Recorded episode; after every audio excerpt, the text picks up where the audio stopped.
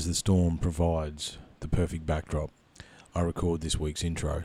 Now, before I get to this week's guest, I've had a bit of an experience over the last week or so. Now, in my little town that I live in, about 5,000 people, we have had what is called RSV, which is a respiratory virus, go through the local primary school. And when I say go through the local primary school, I mean hundreds of kids wiped out because of this virus. And you may notice that my voice is a little huskier than usual.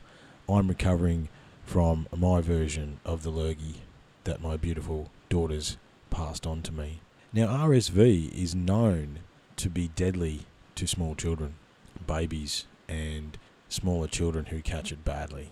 It's a respiratory virus. Now, if that is true, is that not more dangerous than the dreaded beer virus that we've been dealing with for the last 18 months that has a 99.94% survival rate and doesn't kill children?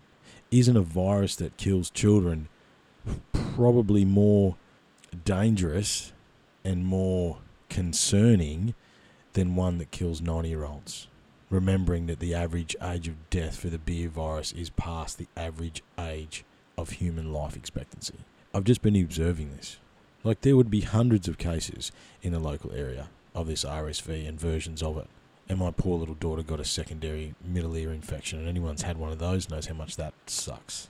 However, something that can give you a chest infection and be very, can at times be deadly to small children, and also provoke secondary infections in those that suffer it, surely is more of a concern than what we've been facing, yet it's not, along with all the other things that we've discussed in the last few episodes.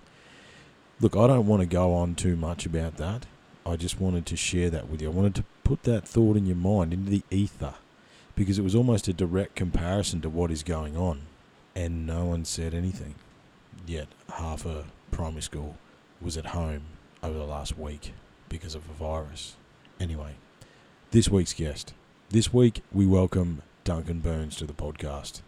To say I'm proud of what Duncan has achieved, mainly for himself, however, the, the ongoing work that he does for the community and to helping uh, youths that are in jail get back on the straight and narrow as much as they can, and the plans that he has to provide them for a transition place, uh, for want of a better term, is amazing. Duncan is an ex student of mine, and we've been trying to sit down for a little while, and I had no idea uh, the depth of Duncan's story. We all have our own story. However, sometimes someone's story is a little crazier than yours, or a little crazier than one you've heard, and that's Duncan's story. I don't want to share it here. I want you guys to listen to it and get into it.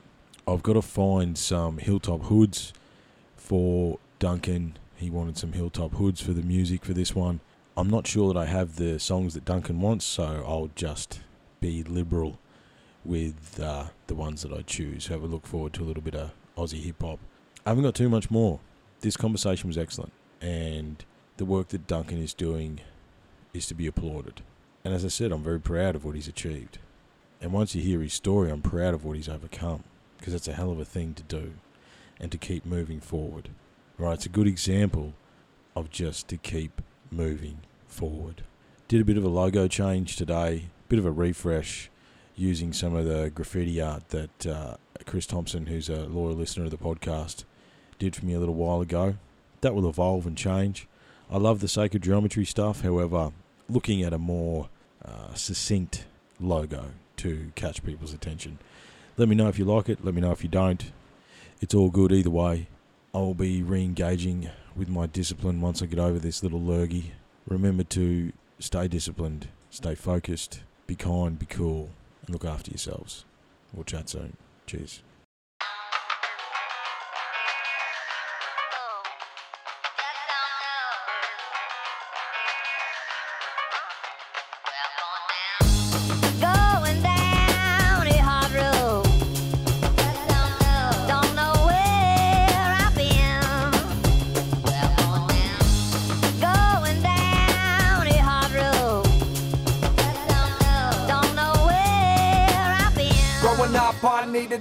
A guide like a blind veteran's dog.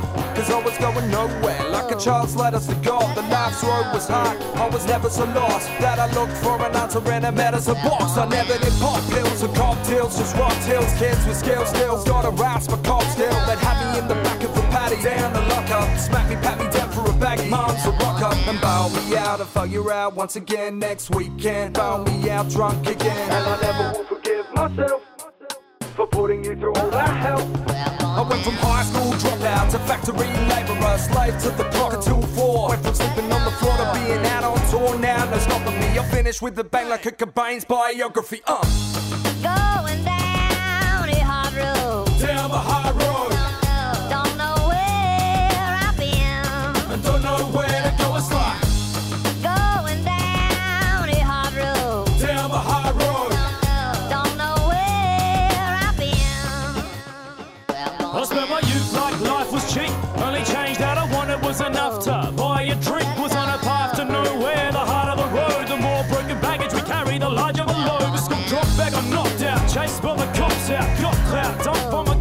locked out. Been broken, beaten, even choked to being a dope MC. But never lost hope and dreaming. We used to thrash, push the car, silver engine and fail. If I never had bailed, maybe I'll be dead or in jail. Oh man, I got no one else to blame. I'll thank my family and music for keeping me sane. But that's the breaks right. Started working late nights, never seeing daylight. Getting paid like a slave might. And I've done too many years to miss this. All my misses to have to tell my son he nearly never existed. Uh.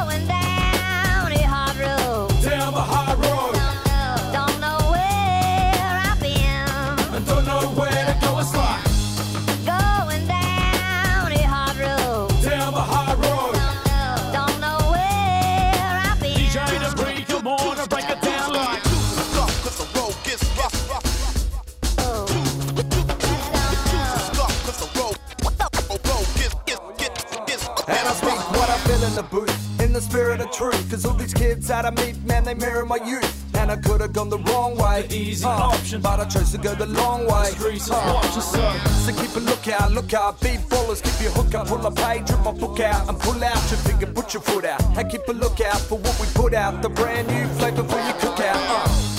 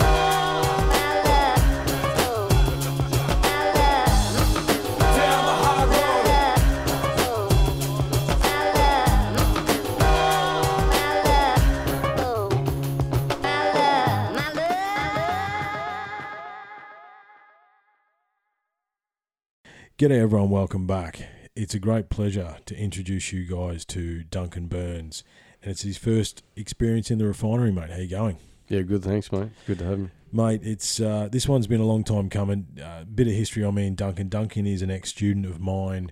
He's been a, a listener of the podcast from practically the beginning, and but what's more important is the work that he's been doing. And I've, me and Duncan have kept in contact for the last three or four. We're trying to work it out. Three or four years, or so. how long? How long is that?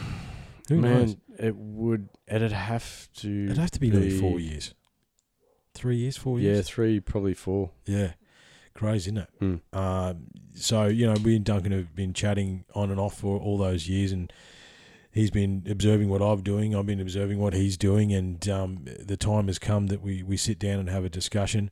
Uh, he's been a guest on uh, the Black Dog Brotherhood podcast, Mm. uh, Mr. Geddes, and uh, a couple of others as well.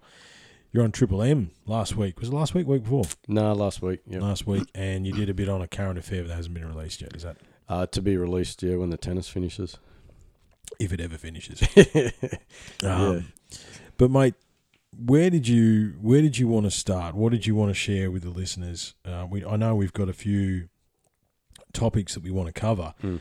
However, I I leave it to you, mate. It's your first experience in the refinery. Mm-hmm. I want you to try and steer the conversation. What do you want to do, mate? Where do you, where do you want to start? Oh, there's so many places that can start, mate. Well, the Yeah, problem is like- we've we've been in here for an hour already chatting, and we Yeah, yeah. Um, so you, uh, what about you? You share your story excellently on Neil's podcast, Yeah. uh, in great detail. So we Mm. don't have to go into that amount of detail here. Mm. But why don't you give a, a pre-seed version of your personal journey as a young fella? Mhm. Like, uh, you know, for example, I only learned a few minutes ago when I tagged you in an Instagram post that brothers keep a 45 and 45 is the caliber bullet that you were shot with. Yeah, Yeah. So I mean that's the that's obviously the seminal story, Mm. um, and it's interesting too, man. and I said this to you before. It's like of all the conversations we had all those years ago yeah. before we sort of went on the journey, you never told me that. You never told me any of that stuff, and you weren't ready to tell anyone. But now you tell it in a public space, which Mm. is to be applauded.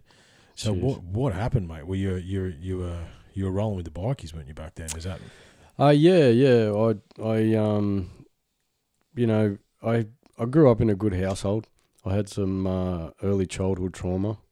Um my younger sister died a cot death. Um I can't I don't know whether I um found her and alerted my mum or you know, I was close to my mum when that happened, but that created the situation where I blacked out the first 7 years of my life. okay? Um, went through, you know, primary school and all that, just feeling like I didn't fit in. High school was the same. Got to 15, had my first girlfriend. First sexual experience with her.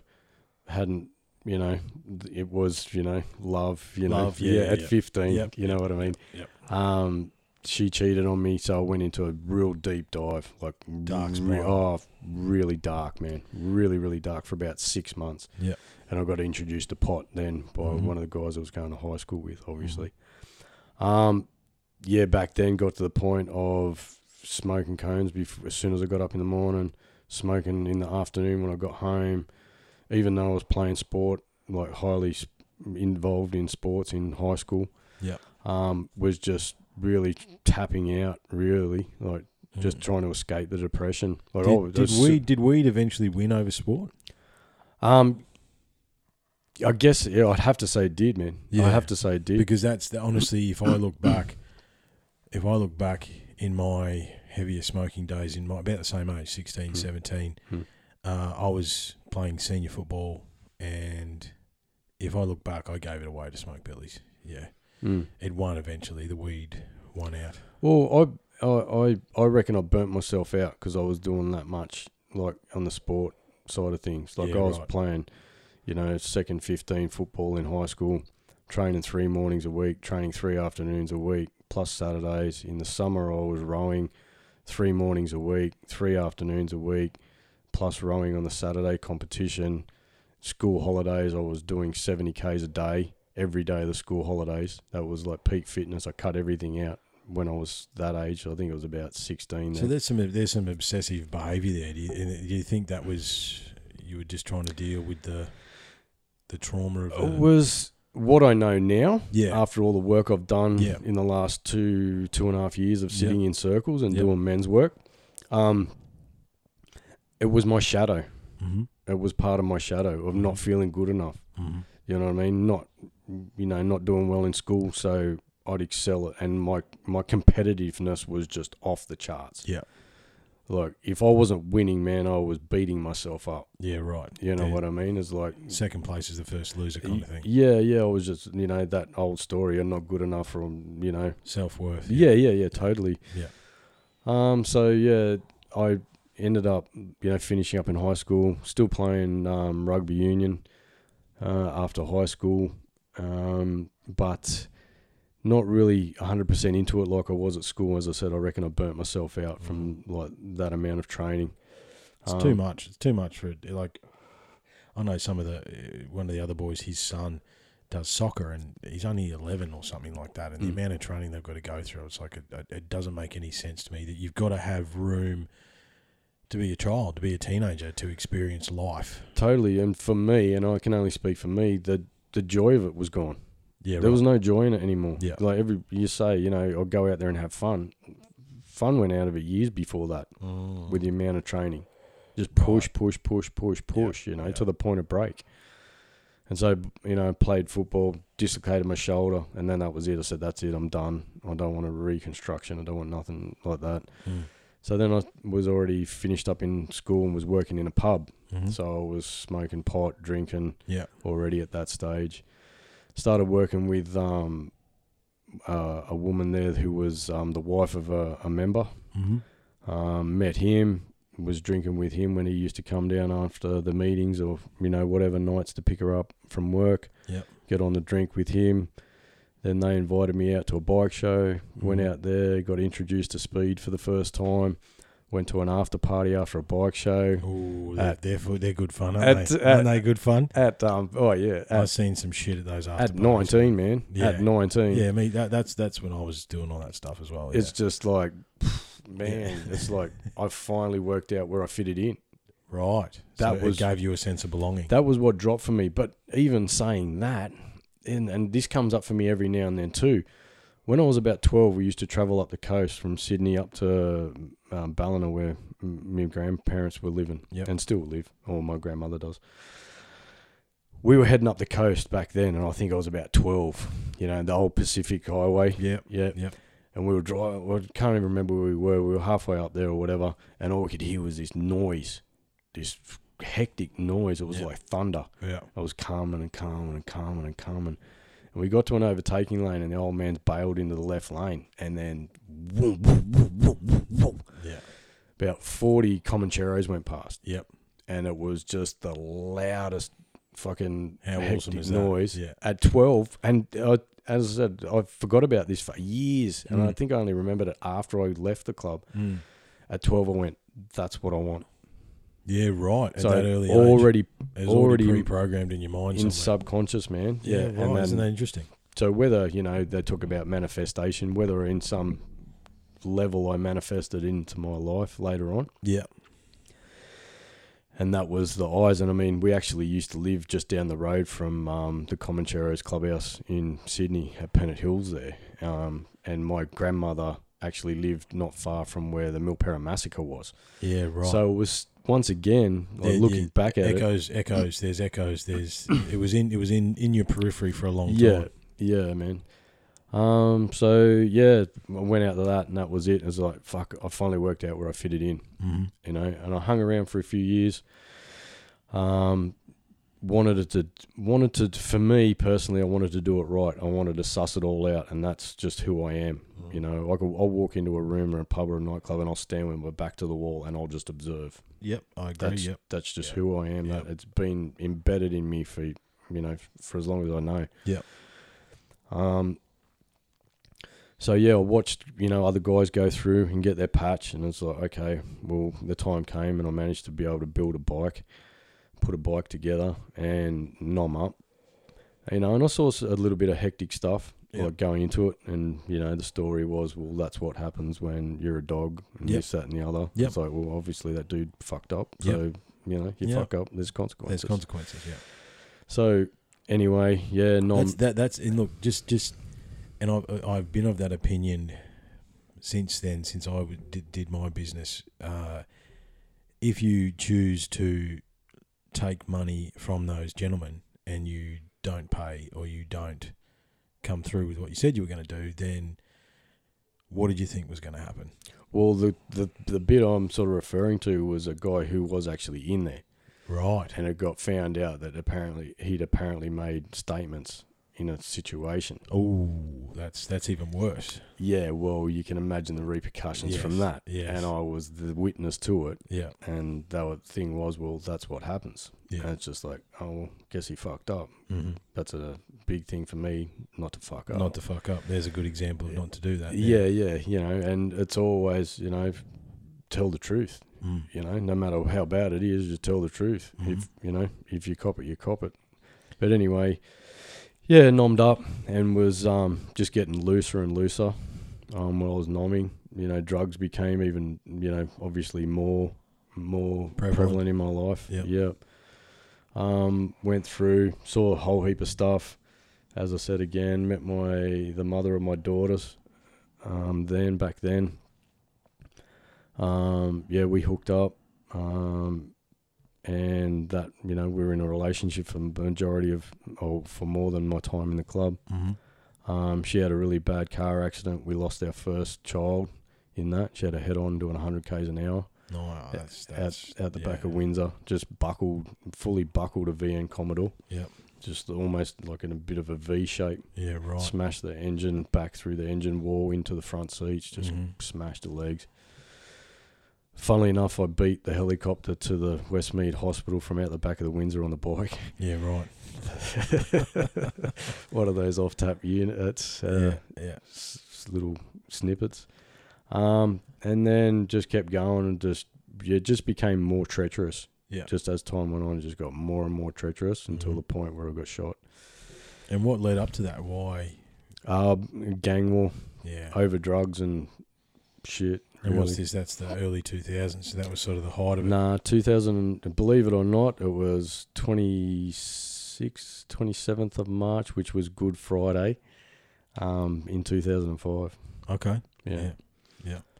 So, Yeah, I mean that's uh, if you you know understanding, and look, those th- there's a lot of younger people that listen to this podcast, so they wouldn't know that that back then there was a lot of what are we going to say Eastern, Middle Eastern people coming into certain clubs, and the the brotherhood that it once was basically didn't fail, but it became very unstable because these guys are, are, are loose units, And it wasn't just them either. It was the my generation that was coming through, that was corrupting the older fellas. yeah, Like they were bringing in the massive amounts of whatever it is. yeah, Yep. to to you know pseudo to turn into speed. Yep. Um, and I mean massive amounts, man, massive, right. massive amounts. So the old guys that were supposedly old school, that was wasn't soon before they all started seeing dollar signs, man. Yeah, okay. And then on top of that, you had you know the influence of the Middle Eastern way of doing things, yep.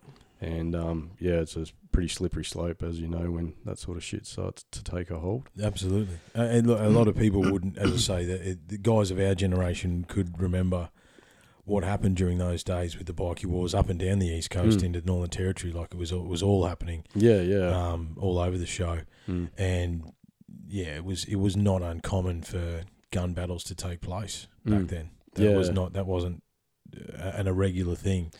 Whereas years before that, it was not a very common thing. Things were taken care of behind closed doors, and all of a sudden it spilled out onto the streets. And I think you're probably you're right. You know, the quantity of, of, of product that was being moved through that, along with you know people consuming qu- uh, vast quantities of that product as well, and which- egos, and egos, massive egos.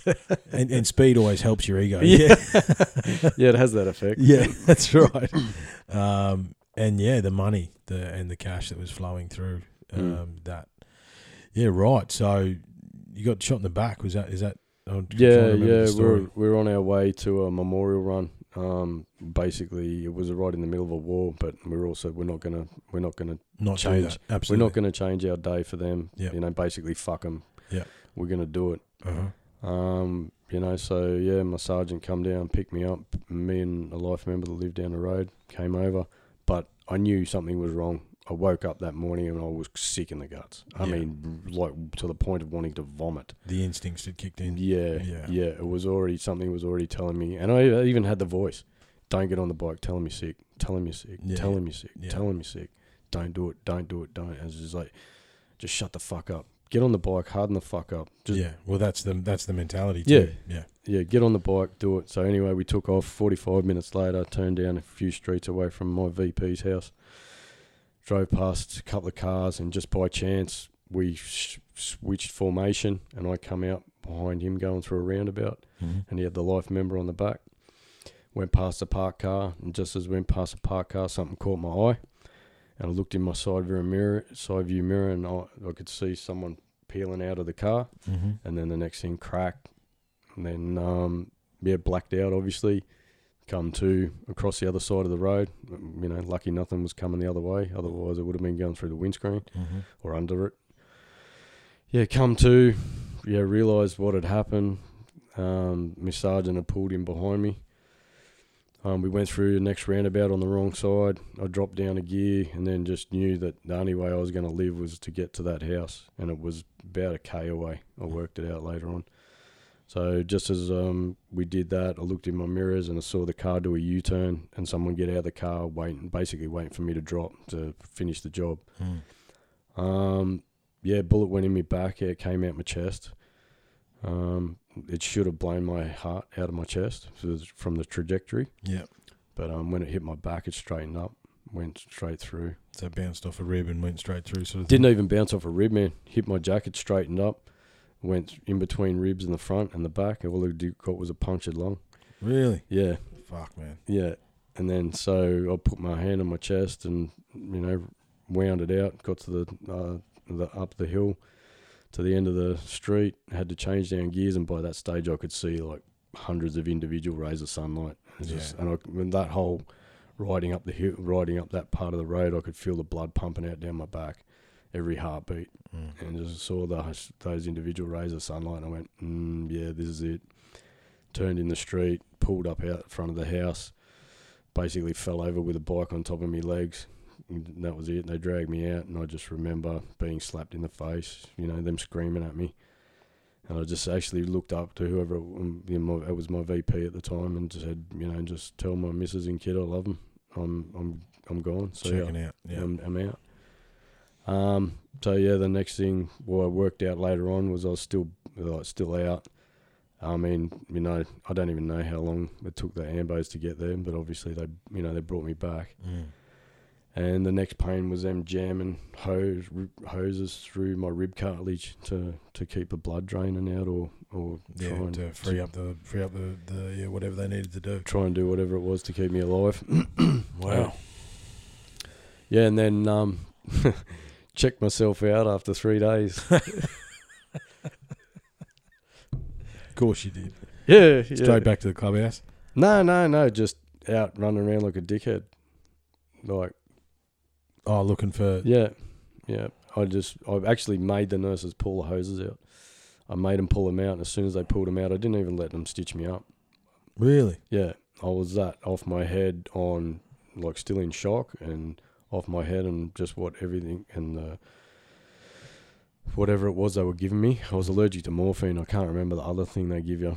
Pe- pethidine? Nah, No? no, no. I- I- Anyway, yeah, I was just I was out there. It was just like, get me out of here. I, I can't stay here. So I just made them made the nurses pull the hose out. And me said, "Me, you can't go. You can't go." I said, "Fucking just pull the hoses out. I'm out." Went and signed the papers. Walked out. Got to the the the the big glass doors at the front door of Westmead Hospital, and by that stage, I was just swaying, you know. And my missus at the time, who was you know the mother of my girls, she just said, "You can't go. You've got to stay. You've got to stay." I just said, "Get the fucking car. We're going." And then over the next four weeks, in and out of hospital, blood transfusion, still internally bleeding. In the end, couldn't lay down to sleep. I was getting the sweats, and I knew when I was getting the sweats, I said, "Yeah, right, I son, this isn't good." Mm. Um, drove myself back up to the hospital and checked myself in again, and then I'm I I don't know what happened. I must have blacked out. I come to in a dark room, um, looking around, and there was a security guard in there. Um, and they had all these young doctors coming in, checking me out, checking my charts, and I was like, "What's going on?" You know, I said to the security guard, "I said, hey man, what what do all these doctors keep coming in for?" And he actually turned around and said, "Man, nobody can work out how you're still alive." Yeah, right.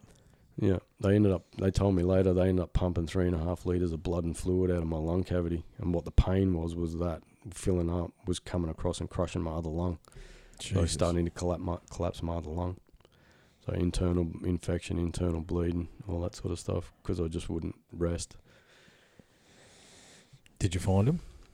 No, luckily, Yeah. I luckily, Yeah. I know I'm, I mean that from the bottom of you know my soul, my Because know, what would have happened after that's a different story. and It's yeah, different ending. Uh, yeah. Stupidly back then, I probably I would have been in spending a fair bit of time in jail. Yeah. So yeah, like I yeah can't even explain how glad I wa- I am now as to That you didn't that didn't follow through with yeah that. how that didn't happen. Yeah, So did you exit after that, or did you hang around? a couple of months later, I got out. Yep, yep.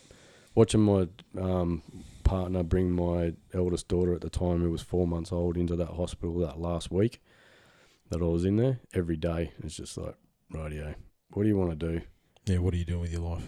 Do I want to see my daughter grow up and be a, a big part of her life and be there as a father should be, Mm. or do I want to keep being a dickhead and going down the road that I've had sign after sign after sign to get out, Yeah, and I've been too stubborn and too headstrong to go, no, I'm going to take it back to the way it was. yeah. This isn't going to beat me, Mm. and die or end up in jail. Like, really, what's fucking worth it? Yeah, what's worth what at the end of the day? yeah, Yeah, yeah. I didn't have a kid to not be in it, in, in their life. yeah. So yeah, Wow, man, that's uh, you know, you talk about perspective, Mm. like, you know, and it's interesting. Is you know sitting in this room and obviously being a teacher for so long, everybody has their story, but that's definitely that's definitely a story, man. oh, that's not even the end of it. Yeah, right. That's not even the end of it. Um, oh, so I got out, drove trucks just to try and get back ahead because I'd been out of work for like seven months by that stage. Mm. Four months after I got shot, three months before because my daughter had been born and um, my missus at the time had real bad postnatal. So I quit my job, stayed home and looked after her. Mm. So I ended up with like eighteen thousand dollars or fifteen grand's worth of debt. Mm. sold the bike to square up the debt, drove trucks like a lunatic, doing you know hundred hours a week, just to make try and get back in front. Mm. wasn't doing wasn't going anywhere with that. Um, f- did that for about twelve months, I think it was. And I've been chatting to other guys. Like I still was um, had mates in other clubs, Mm. and everybody knew what had happened. Yeah. So I had like like a fair bit of respect from other crews, you know, other clubs. Yeah. Um, and it was still that it was it was and knowing once again knowing what I know now from sitting in circle, it was Mhm. that validation. Yes. Well, there is, and look, it needs to be said as well. I mean, I there was two or three years there from sort of 18 through to 21, 22, Mm. where I was associated as well, and I used to do a few bits and pieces here and there. Mm. And it's it and look, sitting in circle, you could probably, and again looking back now, there's a certain brotherhood that is attached to that, and it and it, and it almost. You know the respect and, and the understanding and all those things. There's a lot of positives from a a, a- male perspective that come from that sort of association. It's only the it's it's the darker aspects that catch up with you eventually. Obviously, Mm. however, you know, bikie clubs were started by returned servicemen after World War Two to help each other basically deal with what they saw. Mm. That's the reality of a lot of these clubs, and that's where they where they started. And you know, brotherhood. You know, as you know, we've spoken about on the podcast a number of times, and we've spoken in the past about is something that we're missing. Mm. You know, and that that that brotherly love and all those things, Mm. and that comes there. That that that that is part of that. I mean, obviously there's ego and drugs and Oh, yeah. all that other stuff, but at a, at a core understanding, there is there is brotherhood there. There is validation. There is respect and honor and all these things that you know. Well, that's why I joined. I saw that family aspect, and Yeah. it was preached to me that it was that. yeah, You know, and then okay, and I saw a couple of things. You know, like uh, members take on other guys' kids that had died, and their Mhm. partner had died as well, so they took on their kids. But that's what I saw. I knew later on and found out later on there was hidden agendas behind that. yeah. That's there's there's leverage. Yeah, Nah, or that plus money. Yeah. there was money and what was hidden away. They knew what was hidden and where it was hidden and all that sort of stuff. right, right. So there was coin involved, but what was presented was this is what it's about. Yeah, this is the family. This yeah, is what yeah, we do yeah. for each yeah, other. yeah, yeah, And then when you get in, you start actually learning what the story is, or the Yeah. story comes out in the wash further down the track, which Yeah. has happened, you know, with the treacherous shit that went on, you know, Mhm. in there. And that was, yeah, the catalyst for me joining. Um, but when after I got shot, I had massive depression, like severe. I was diagnosed with severe, severe PTSD, and Yeah. knowing once again, knowing what I know now, I had PTSD before I left or before I got shot. Yes. Then I got shot. Then just yeah, massive dive and just We can. I can only imagine the the the procedures, the pain, the blood, the hospital, the infection. The, It wasn't. It, uh, it was that. It was that part to it. But the worst part was knowing that what I was loyal to wasn't loyal to me, right. And that everything I thought that it was fucking was and what it was supposed to be, it wasn't. Yeah. Okay. And just that having my heart ripped out of my chest. So how, Yeah. how in what way did, I, I, I don't follow? So like they didn't stick up for you in the end, or No, they didn't look nothing. after you, or anything else like that. No, I mean, no. So you took a bullet for them, and they didn't I, basically. I died, and lucky I came back to see my daughter grow up and obviously have more kids now. Mm. But I put my life on the line. willingly too, I suppose you would have. Yeah. Yeah. Yeah. That's just the type of person I, I was and still, I mean, I still am. Still am. It's a. It's, it's that's am. that's not a negative trait. However, No, but it, it can be. absolutely, It can be. there's positives and negatives. Yeah, if you don't, it's like anything. You don't see the red flags and you ignore them, it's going to bite you in the ass. That's right. Yeah. Yeah. You only you only get so many you fucking ups until it fucks up, and you got to pay attention. Yeah, there's a tap on the shoulder. Yeah. Then there's a, there's a punch in the s- yeah, punch in the Yeah, face. and Yeah, yeah, If that doesn't sink in, then there's a proverbial baseball bat to the back of the head. That's right. it's a good analogy. you know, So you said that wasn't the end of the story, mate. So you, you're driving trucks for 100 hours. Where Mm. does the where, where how does it culminate? Yeah, well, I took off. That wasn't working, so I packed my family up.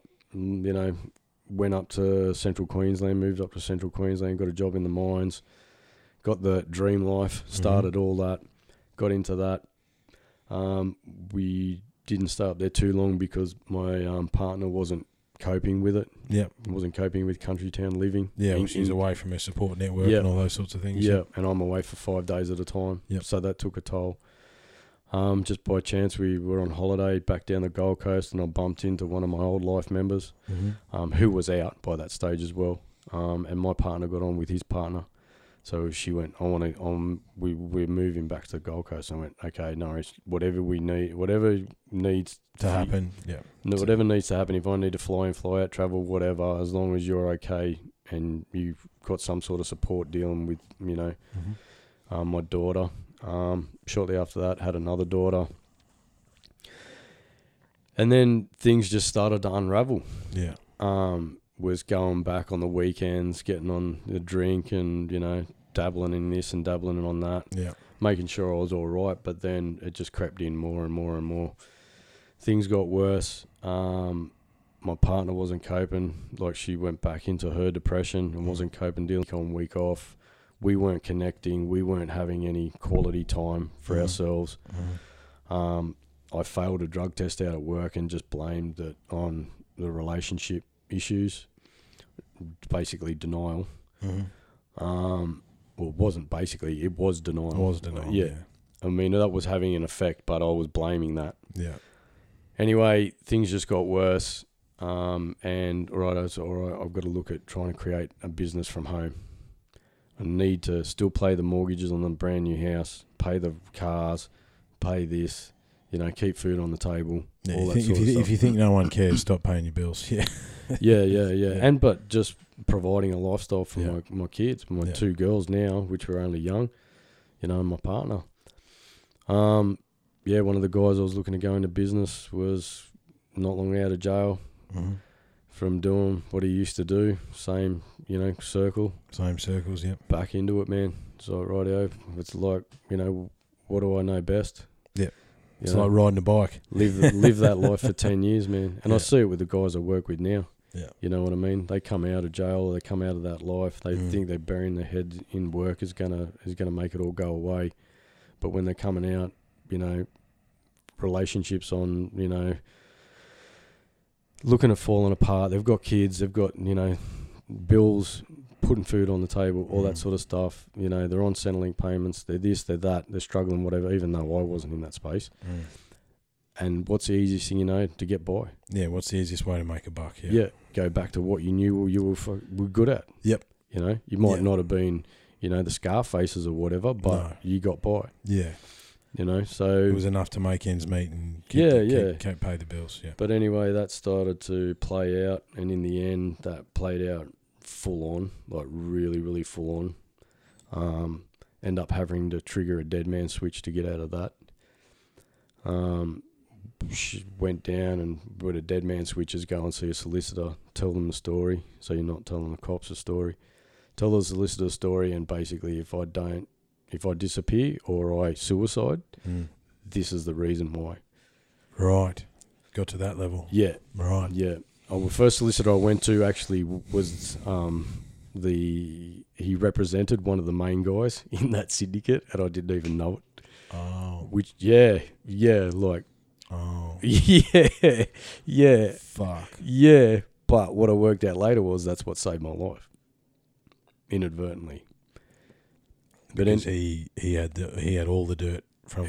well, he had it, but he, I'm like the one of the main dudes was in jail waiting to go to court. Mm. I guarantee he would have walked into that jail and said, "Listen, this dude has just shown me this," and basically saying that if he disappears or whatever, this is going to come out, and it's massive. Mm. So they the word would have gone out. Just let him go. It's not worth it. Let him walk. Yeah, It's not worth it. So anyway, I went and saw another barrister to do the same thing, and the barrister had been working there for doing. He said to me, he said, "Man, I've been doing this work for 20 years." He said, "I can safely say that I've never seen anything like that in my life." And I went, "Yeah, yeah, yeah. I know. I'm paranoid. I'm this. I'm that. It's a Hollywood movie. Fucking rah rah rah." He goes, "No, man. That's like a Tarantino movie." Yeah. Right. He said, "That's like next level shit." Mm. You know, and admittedly, yeah, I was on ice, and every, anybody can say, "Oh, this, that, and the other." But when somebody said to me back then, and it's still relevant now, when there's too many coincidences, they're not coincidences. That's right. Yeah. you know. So they they got to that stage, and it was once again. I either go to jail, end up dead in there from the amount of people that I've pissed off, or I end up dead. What do I do? I've got two young daughters, a partner. Mm. Things are fucked up, but I just walk away Mm. walk away from everything. But um, that relationship fell apart. Obviously, Oh yeah. Well. Yeah. I lost my job. I got made redundant at the same time and lost my license as well Mm. for six months or whatever it was due to points. Mm. So you had to walk away from everything. Lost the house, lost a lot. Bottom. Yeah, yeah, rock bottom. Shortly after, I was living in my car, so I could leave the let the let my you know partner and kids stay in the house. So they had a roof over the house till we figured out what we were going to do, how we were going to how it was going to turn out. Mm. was living in my car, stayed in my lived in my car for three, nearly four months. Um, at the end of that, just before I went back to the house to help her pack the house up, and we sold the house, which basically got square with the bank. I stood on a chair, started drinking one weekend, and yeah, stood on a chair with a rope around my neck. Couldn't do it. Couldn't step off the chair. Um, had a couple more drinks, got back up on the chair, wrapped the rope around my neck again. Couldn't do it. And all right, I guess I'm here for something. Mm. And I mean, you know, even in saying that, you know, looking back now, that, you know, however many year period of being in, you know, in the club, that was just like a suicide mission every day, Yeah. You were just you were redlining it to see what Yeah. happened. pushing the envelope as hard as I could. Yeah. Yeah. So yeah, that that um played out, and then I saw a TV. Uh, it was today tonight actually. Yeah, Yeah. they were reporting about um the issues with youth around the Logan Woodridge area and how there was young girls of age of thirteen prostituting themselves, and they had video vid- footage of them Yeah. like the Salvation Army went through the streets, so Yeah. like showing today tonight. This is what it's like, and this was back in 2014. Mm. I saw that and it just went, "Wow, my daughter is 10 years old." She's three years off. that. yeah, and yeah. I could not even imagine her being in that space, Yeah. having some dirty old man paying her Mm. to do whatever he wanted, so she could get her next hit because her dad wasn't around. Yeah. Or whatever the Whatever case the whatever the situation. whatever the is. story is. Yeah. And it's like, rightio, this is what I'm here for. Okay. This is why I'm still alive. Yeah. I've got to, I, I'm here to bring farm programs in to youth detention and get Mhm. young people out of detention centres, out of jails, out Mhm. onto farms and get them healing that way. So that I'm just just thinking, man. Like it's 2021, so Mm. you're only a couple of years out of all this when we met, because you'd Yeah. just done your first stint in that, where you'd been doing the the youth justice stuff, and then Yeah, yeah. I'd been a youth, uh, like an unqualified youth worker. I managed to land a job, you know, universe doing its thing. I Mm. started volunteering at a, a place that was um, at substation 33 in at Kingston. Yeah. Which is a place for you, you know, disengaged youth and other other other other programs they run out of there. Like it's a social enterprise of youth and family services. Mhm. Um, and the guy that was a supervisor for the part of the you know programs that they ran um, got done DUI, and I'd only been there like two weeks, and I, the boss goes, "You want a job?" I said, "Yeah." He goes, "No worries, sweet. Jump in here, go around doing lawns and maintenance and all that for emergency housing and all that with these young fellas." So I became a mentor to you know two or three young fellas, uh, mentor, you know, putting them through the daily grind of showing up for work and all that sort of stuff, and Turning up and being accountable. just having conversations with them too, find Yeah. out what's going on in their life, and you know, basically telling my story. So, Yeah. This is where I've been, man. This is where I'm at. Mm. Where I've been. This is where I'm at now. You know, and it it created an instant connection with them. Yeah. And then I went on to work with Indigenous youth, running conservation land management programs. Yeah, I've seen some of that stuff. Yeah, well, Yeah. that's after the third pro- program. Um, I had a falling out with the boss Mm. there, and he just said, "Man, it's it's you're not growing here. It's time for you to move on." Mm. And I was dirty at the time, but afterwards, I just went. He was so right. Mm. He needed me. I needed that You push. need to move on. Yeah. I needed that push to move on to the next step. And um, went on and did some more programs there with Indigenous out at um, Bowie, out, out at Beaudesert, with on sacred land out there Mm. with Mununjali mob and that sort of stuff. Running conservation land management programs there for the next company I work for, Access.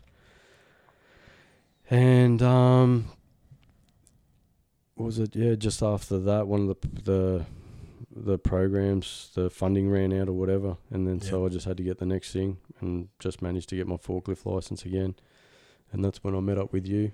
Yeah, right. Wow. Wow. That is that's a hell of a story, man. I think you know, I understand you know, the next the next major step of your journey was self-reflection. You know, you you've had you've had you've got you've got some really excellent ideas and we've discussed these ideas a Mm. lot over the years. However, I think the key you know, hearing that here in the refinery and, and being able to grasp it is, is is a totally different thing to listening to it. And the next step was really self reflection and self assessment. Would you say, like, is that you had to try and actually excise some of these demons and bits and pieces that you had picked up, or what you know? Yeah, yeah. Well, I, I met up with um, my son's mum Mhm. in that period. Mm. Um, or actually, just as I was starting off as a youth worker, I met up with her and moved in with her.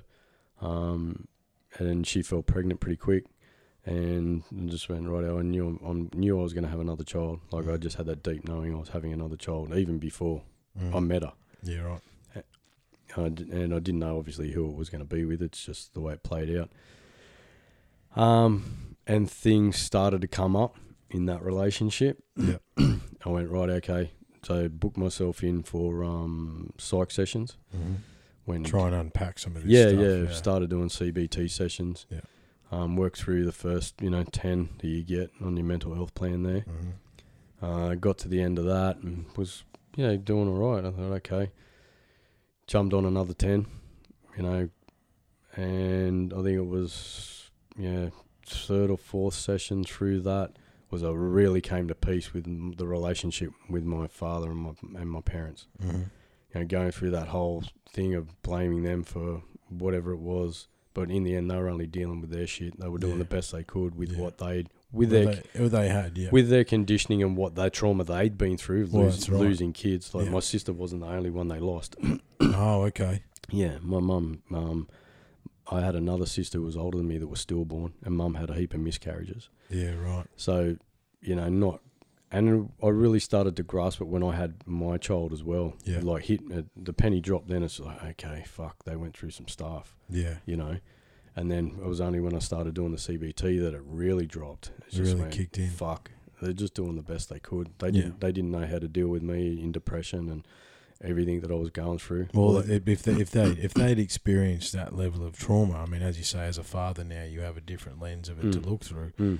They had their own depression, they had their Oh, own trauma, they had their totally, own, and and they're of that age group where there's a whole different set of issues Mm. with that age group. You Just know, bury it and keep going. yeah, exactly. Just bury it and keep going. yeah, Don't talk about it. Just Don't bury it and keep it. going. Don't do anything. Yeah.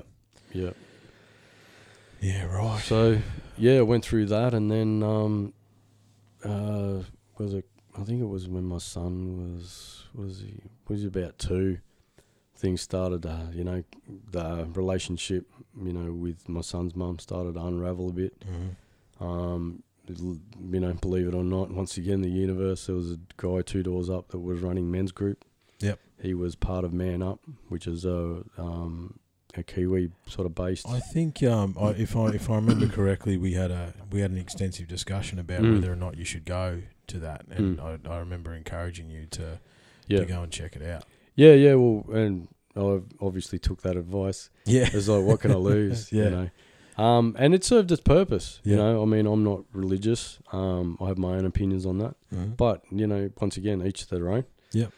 You know, if that's what um, Oh, look, if having faith gives you strength, then fine. oh know. well, yeah, if that's what works for you, man, go Yeah, for it. absolutely. You know, Yeah. and it did work for me to a point. Mm-hmm. It got me into that mindset of you know showing up Mm-hmm. And sitting down with guys and and and once again knowing what I know now from the work that I've done through Mankind Project, being feeling safe and being knowing that I can trust men again. And express yourself without uh, recrimination, I suppose. yeah, yeah, or judgment or victimization or, Yeah. or and all of those, all of the above. Yeah, and look, there's uh, look. Let's let's let's pause there and actually dig into that for a second because that's very important. Mm. Um, I had an epiphany. Oh, it was last. Well, it was during COVID times because obviously we, we couldn't do proper podcasting, so Mm. I was doing a lot of Zoom podcasts.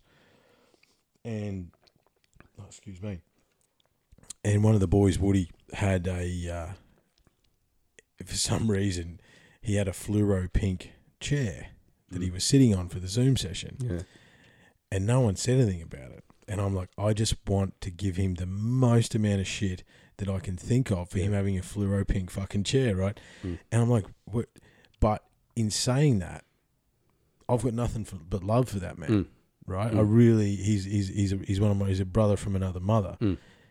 and it was for whatever reason that pink chair led me down a thought process of I don't want to lose the the joviality of Aussie men Mm. Giving each other shit Mm. because it's beautiful. Like it's fantastic. Mm. You know, it, some of the nights we've had the poker nights out here, Yeah. it is who can say the worst possible thing to each other, right? Yeah. But the difference is, is it comes from a place of love. Mm. Whereas I think in a lot of these instances where we have been teased or bullied or insulted or Mm. victimized or judged or it doesn't come from that. It come it doesn't come from love. It comes from it comes from that place of Mm. judgment, those negative feelings. And there is a place I th- I believe that we could get to collectively as men Mm. where we because it's it's all reflective too, which I'm sure you've learned in the circles. It's like someone who gives you who reacts in that way, they're reacting that way because they're reflecting their feelings about themselves. Mm. Um, Yeah, they're just projecting the shit. yeah, exactly. Mm. It's like I mean, I got bullied heavily when I was Mm. a kid because I'm a fucking weirdo, right? And amongst other things, Mm. and when I got stronger and taller and that sort of stuff, and I did, I will admit that I did do a bit of bullying myself in Mm. response to my own trauma. Mm. But through that, I was like, hang on a minute. I don't, I'm only doing this because of what happened to me. Mm. That means that it's the trauma that makes you do that. It's not the, it's not because bullying is cool. It's not because victimization is cool. It's You're not. just projecting your pain onto somebody else. yeah. Yeah. Yeah. Hurt people hurt people. Absolutely, man. You know, and that's just that's just the way it plays out Yeah. until you become aware of it. Mm. And in saying, you know, what you just said then, that um, you know, that that brother brotherly love, giving Mm. each other shit. I have that same relationship with Neil. Yeah. And Neil's program was a big part of my life when I split up with my son's mum. Okay. I just and once again, universe doing its thing, sitting there on Facebook and his the ad for his program come up, the Black Black Dog Brotherhood. yeah. Oh fuck! I'll check this out. Booked myself in for a call. Had the call with him. and yeah, started started his program. Oh, it's valuable. It's such valuable work that he does, man. It's it's you know you, you've said a lot um, about PTSD and depression and, Mm. and trauma tonight, and you know having the perspective. It's like I have my own set of traumas. However, comparatively, nothing to some of the stuff that you went through. Yet at the same time, it's the same triggers. It's the same chemical response. It's, the all same- relative, man. Yeah. It's all relative. Your existence is your existence. You know, I can say that about some of the stories I've heard about guys getting sexually abused. I've never been sexually abused, yeah. and I don't know how the fuck I would I would handle it. Yeah.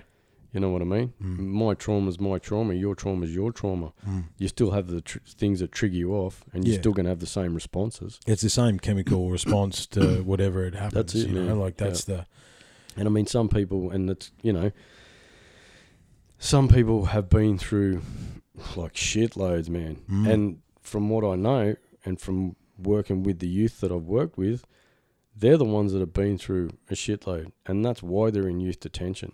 They're Mm. not in youth detention because their life was rosy growing up, man. yeah. That was their choice in that was their path in life. Yeah. That would yeah. Well, that, they didn't choose that. They they've Well, reacted to it depends. Once, ag- sorry, man. Once again, it depends which way you look at it. Yeah. Like, if you believe that you choose your life to come here, you've chosen this life to be here. You've chosen chosen your parents to learn those lessons. Yeah. And don't get me wrong, like that's fucking brutal, man. Yeah, to choose yeah. that style of life. especially if you think about some of the more unfortunate people of our society. If they- Yeah. if, they- if you believe that line of thinking, you've mm. chosen that. That's a harsh, some harsh fucking lessons to learn, man. Yeah, totally, totally. And as I said, man, they're not in youth detention, and and men generally aren't in jails because of they had the perfect upbringing. Yeah. You know what I mean? They've got trauma. Mm. They've got deep, deep seated trauma. Mm. You know what I mean? I mean, I had a, a, a young woman on one of my programs. She'd been living on the streets since she was 13. Yeah. Try and fathom that for a second. Yeah. Yeah. Yeah. And now looking at it, she was probably one of those young girls who was on that Today Tonight program. Yeah. Right. What style of life or what style of family life do you have to be in to that to be that- living on the streets at for 13 that to be a viable option? to be the best option, man? Yeah. And- See that, and yeah, then- it's be, doing that is better than what you had. Yeah. And then being introduced to the pipe Yep. and then Yeah. Fuck, man. Ice is such a scourge. You know, like I, it, it's yeah. Man, I I was on it for three, nearly four years. Yeah. Yeah. But and I've watched documentaries after I got got off it and got clean. Um, and I know why it's so. I really understand now why it's so addictive. Mm. If you're living down here, like you're in deep depression, Mm. right? Somebody gives you that pipe, or you know the pick. Mm. Picks picks even I believe even more. It's the next level. Yeah. They give you that pipe, and they've said, the documentary said it's releasing the same amount of endorphins into your brain, or actually a hundred times more endorphins into your brain than when you orgasm. Wow. Okay.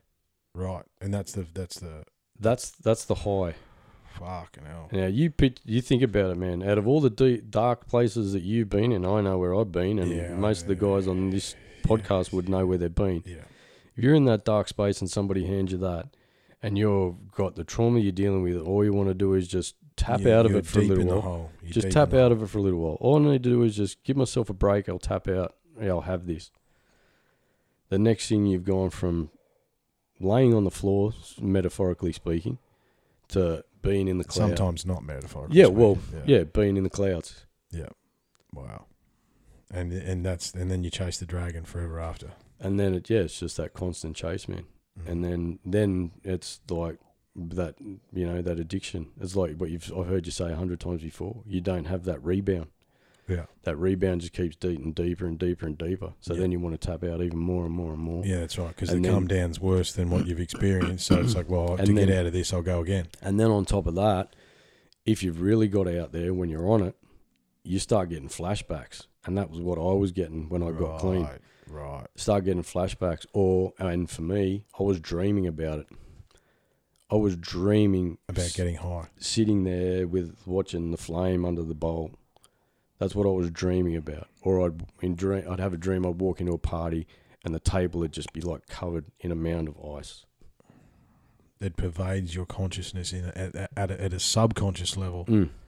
So not only are you going through withdrawals, but you're dreaming about it. So the first thing from oh sorry, not you, I have to say I Mm. own my statements, own my story. I was dreaming about it. so the first thing I was thinking about when I woke up was what? Yeah, you just had a cool dream about being high as fuck. Yeah, Yeah. yeah. Fucking hell. Yeah, see, that that's the. And that went on for ages, man. I had, you know, cravings, like full blown cravings that I think it was about three or four weeks. Three months was the next one, six months was the next one. And I remember the last hardcore craving was around about 12 months Yeah, right. off it. Fucking hell. Yeah, man, it's it's hard to. Like I shared, I shared, oh, I've shared the story in the podcast Mm. before. Like I, I watched a mate of mine. I, I watched well, one guy killed himself and another guy OD'd off hard drugs. Mm. So, fortunately, I never did. I just because of that, I had no interest. There was Mm. such a negative connotation and Mm. association with it that I didn't care how high you got. I, I was not going to go there. Yeah. But I've seen so many people and so many, you know, one of my ex girlfriends nearly fucking killed herself on it. Like she was full blown on it, Mm. and so many other boys just, yeah, just slave to the rock. You know. what I Yeah, mean? well, a mate of mine that I grew up with died of a heroin overdose when I was nomming for the club. Yeah. Yeah. Some one of his girlfriends introduced it to him.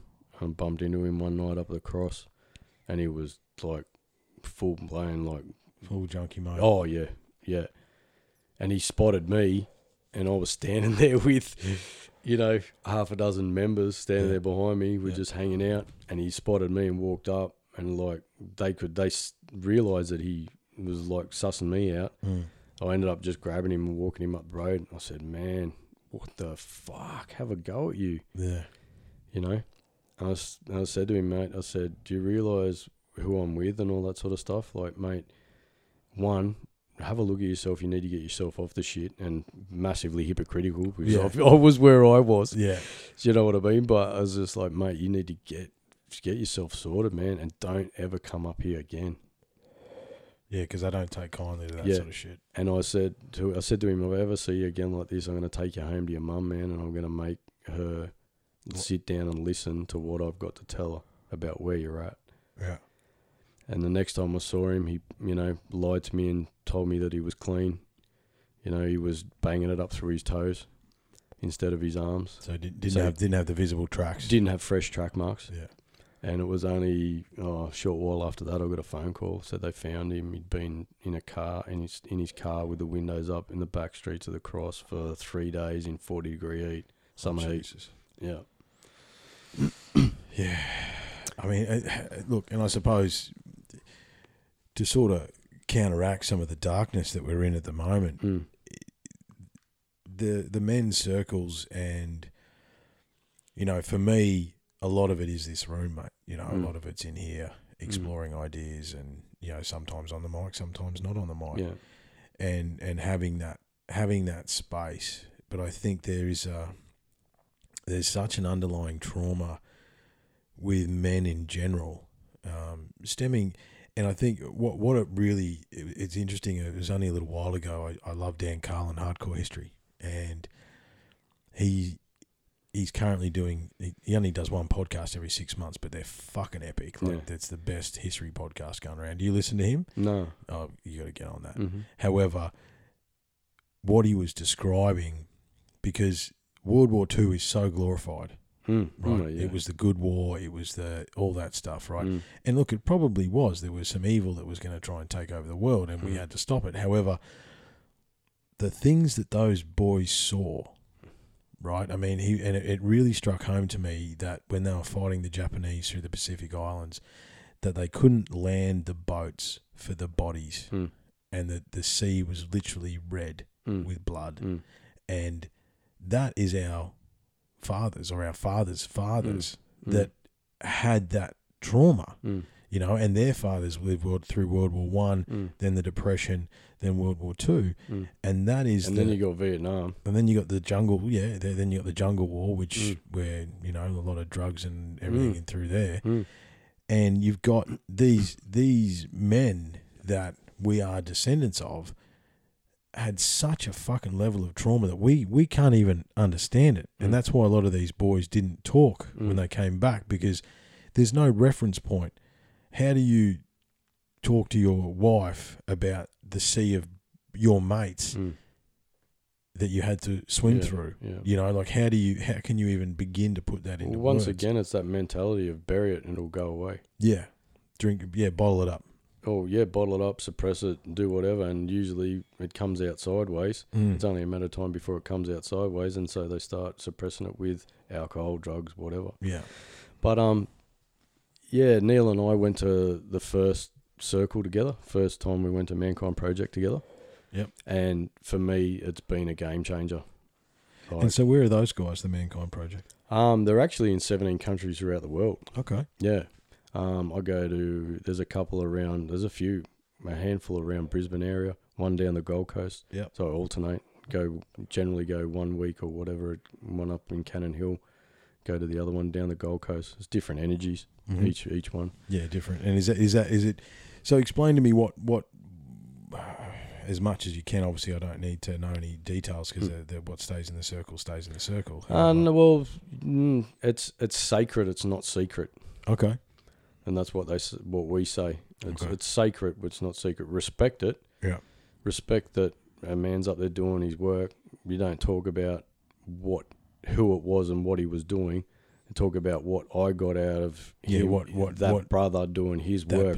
The piece I took out of what he was doing in his work, Yep. and then you know what I get out of standing up and doing my work, and Well- plus going away for the weekend as well. Mm. Well, mate, make sure that um, when we release this one, you give me some details and links and stuff, and Mhm. I'll, I'll put those in the Yeah. in the show notes because there could Yeah. be some gentlemen here that, that that are listening, Mm. and if it's in 17 countries around the world, obviously this is a, Mm. a global podcast as well. So Mm. there will be guys out there that um, Yeah, they do could Zooms use as well, like mate. that. Okay, Yeah.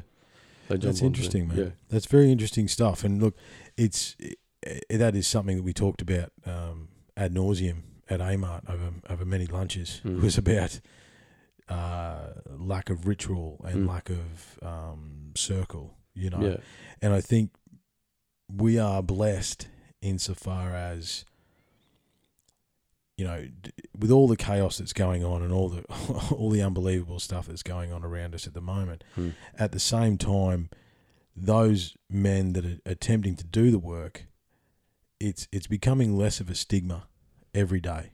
Um, unfortunately, still the most common cause of death for men between eighteen and fifty five is suicide Mm. um, to this to, da- to this Yeah. day, and it's probably Yeah. gone up over the last fourteen months Oh, due no to COVID doubt, because doubt. of you know the amount of men that lost their purpose because then Mm. work is their purpose. Yeah. Um, and however, at least there, there there does seem to be less of a stigma. Do you do, would you agree with that? It's becoming uh, more talkable, I suppose. The Yeah. conversations are a lot more. It's more acceptable. It's yeah. more acceptable, but the guys are still suppressing. You know what I mean? For a majority of them are, and that's what another part of program that I'm working on getting men's circles into jails. Mhm. Like you know, my theory is if we're not working on the extreme end of men and young young men, obviously with the farm program into youth detention, working with those guys to work through their stuff and and create positive outcomes for them, Mm. Then It's the reverberation through the community. well, that's where society is. yeah. Do you know what I mean? It's all good and well to be, you know, working with the guys who have already gone through that process and they're still dealing with their stuff, don't get me wrong. Mm. But the ones that are in the deepest, darkest holes Mm. With no resources, no no real. and, and have no way of knowing how to get out of it. Yeah. You know what I mean? And I, I've been there. I know exactly where Well, it's as- at. as you said before, it's all relative, isn't it, mate? Mm. If that is your existence and that has been your existence since you were a child because you were born into a domestic violence situation or whatever Yeah. it is, pick pick the pick the yeah, trauma. Yeah. Uh, you you don't have a reference point. You don't Mm. have that. You know, you talk about the rebound. You don't have that reference point to to, to build your base off Mm. because there's nothing there. Yeah. It's not been nothing but darkness and and God Yeah. only knows what. You know. And it's, you know, like sitting in circle, it's understanding, you know, what's driving your shadow or my shadow. Mm. You know, what's driving those behaviours, why these things keep coming up in our lives, and Mhm. understanding that, you know, it's come from something that's happened more, you know, every time from the childhood. You know, if I've taken on, I'm not good enough, I'm not lovable, I'm not worthy, and that plays out. Even Isn't- when you get something good in your life, your subconscious is running those stories, Yeah. and I know that I've self sabotaged Yeah. because I'm feeding that, I'm allowing that shadow to take take control. Yeah, Eh, man. Eh, eh, What's fascinating to me, Duncan, is that the pattern repeats itself and repeats itself and repeats itself, right? Because I know I've suffered from self worth and personal sabotage and not being good enough and not ever thinking I'm doing anything I'm doing is good enough Mm. and all of those things. What I wanted to ask you about is when you work with these guys, because one of the things that I've identified through my teaching, Mm. and I and and obviously it's been a long time since you've been in my classroom, and I've Mm. evolved all my ideas and worked through them since then. Is is the is the underlying rage that I see that I had, uh, and I say had, I don't anymore. Mm. Um, thank fuck. However, that was you know we, we might get into some shadow stories in a minute. Mm. However, how are you helping these boys with that? How, do you, is it just uh, through conversation or Well, physical activity it's, or It's funny you say that because I was at a, th- you know a thing like uh, a workshop or whatever you want to call it a night um, not long ago, and one of the guys that was that I was at that circle the first few weeks that I went first started going, and you know those first few weeks I couldn't even get out a sentence, and this was just after I split or was in the process of splitting, and just after I split with my son's mum Mm. those first few first few weeks, I couldn't even get out a sentence without just breaking down, yeah, just absolutely devastatingly breaking down. yeah, because you'd failed again, basically. Just yeah, everything. The pain of not seeing my son, the pain of yeah, no, in my head, I'd failed again. I'd fucked Mm. it up again. Yeah. I'd, you know, I, this here we are again. Mm. You know what I Same mean? old, same old. Yeah, yeah, yeah. You're and- fucking not worth it. What the fuck have you done now? Yeah, yeah, and it's just yeah, beating myself up. yeah. beating myself up. Um, and just having that conversation with them. And as I said, I started off really all the time with, righto, this is where I've been, this is what's happened to me, blah, blah, Mhm. blah, blah, blah. This is where I'm at, this is what's helped me change, and this is how I'm showing up now. Mm. And one of the biggest things that hit home, well, one of the real aha moments in Circle was one of the one of the facilitators was saying he was working on another dude doing a process, and he said, um, "Are you the type of man that you would be happy to see your daughter fall in love with? Boom. And are you the t- uh, are you the type of man that you would be proud to see your son grow in with, grow up, uh, grow into, Yeah. or to become, I should say?" Yeah. And it was just like, "Fuck." Yeah. Yeah. Yeah. And it was, and they're partly the reasons why I split with my partners. It was like I didn't want my kids thinking this was a standard relationship. Yeah, this, this is way it this is works, way it plays out. Yeah. You know, and it was just like, yeah, that was one of the proverbial baseball bats.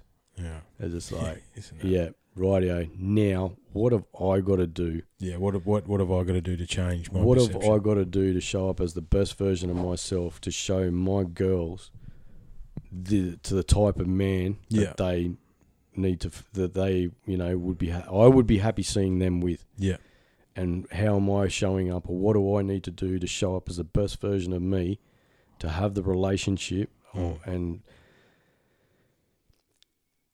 have a better relationship as in communication and expressing my love for my son and my girls obviously Mhm. um, than what I had with my father. Yeah. My father showed his love in his ways and I didn't know it until I worked it out later on in my life. Sure. But how do I how do I evolve on that and show up as the best version of myself for my kids?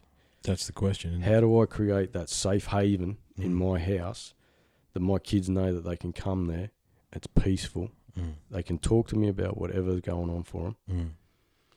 You know, I'm not gonna lose my shit. I might get angry and afterwards, I, and I have done this. I've you know got angry and then I've walked in and said, "Listen, um, shouldn't have yelled at you. I got upset. Rightio. Now how what These are the reasons I got upset, and this is the, well, what we're trying to. This is through. this is what was going through my mind, and this is how I really feel.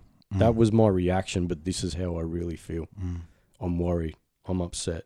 Mm. You know, how do we? You know, this is uh, how I feel. We need to, you know, t- you know, and have that discussion. Yeah. And I heard that on you know Triple M interview, or you know a guy rang up and said his son's been in and out of youth detention, blah blah blah. He doesn't know what to do. He's at the end of his you know rope, rah rah rah rah rah. Mm. And it actually came out of his mouth. It's like, oh no, we don't have that conversation. It's too painful. Yeah. That's where it is, brother. Mm. Communication. That's no matter how messy it is.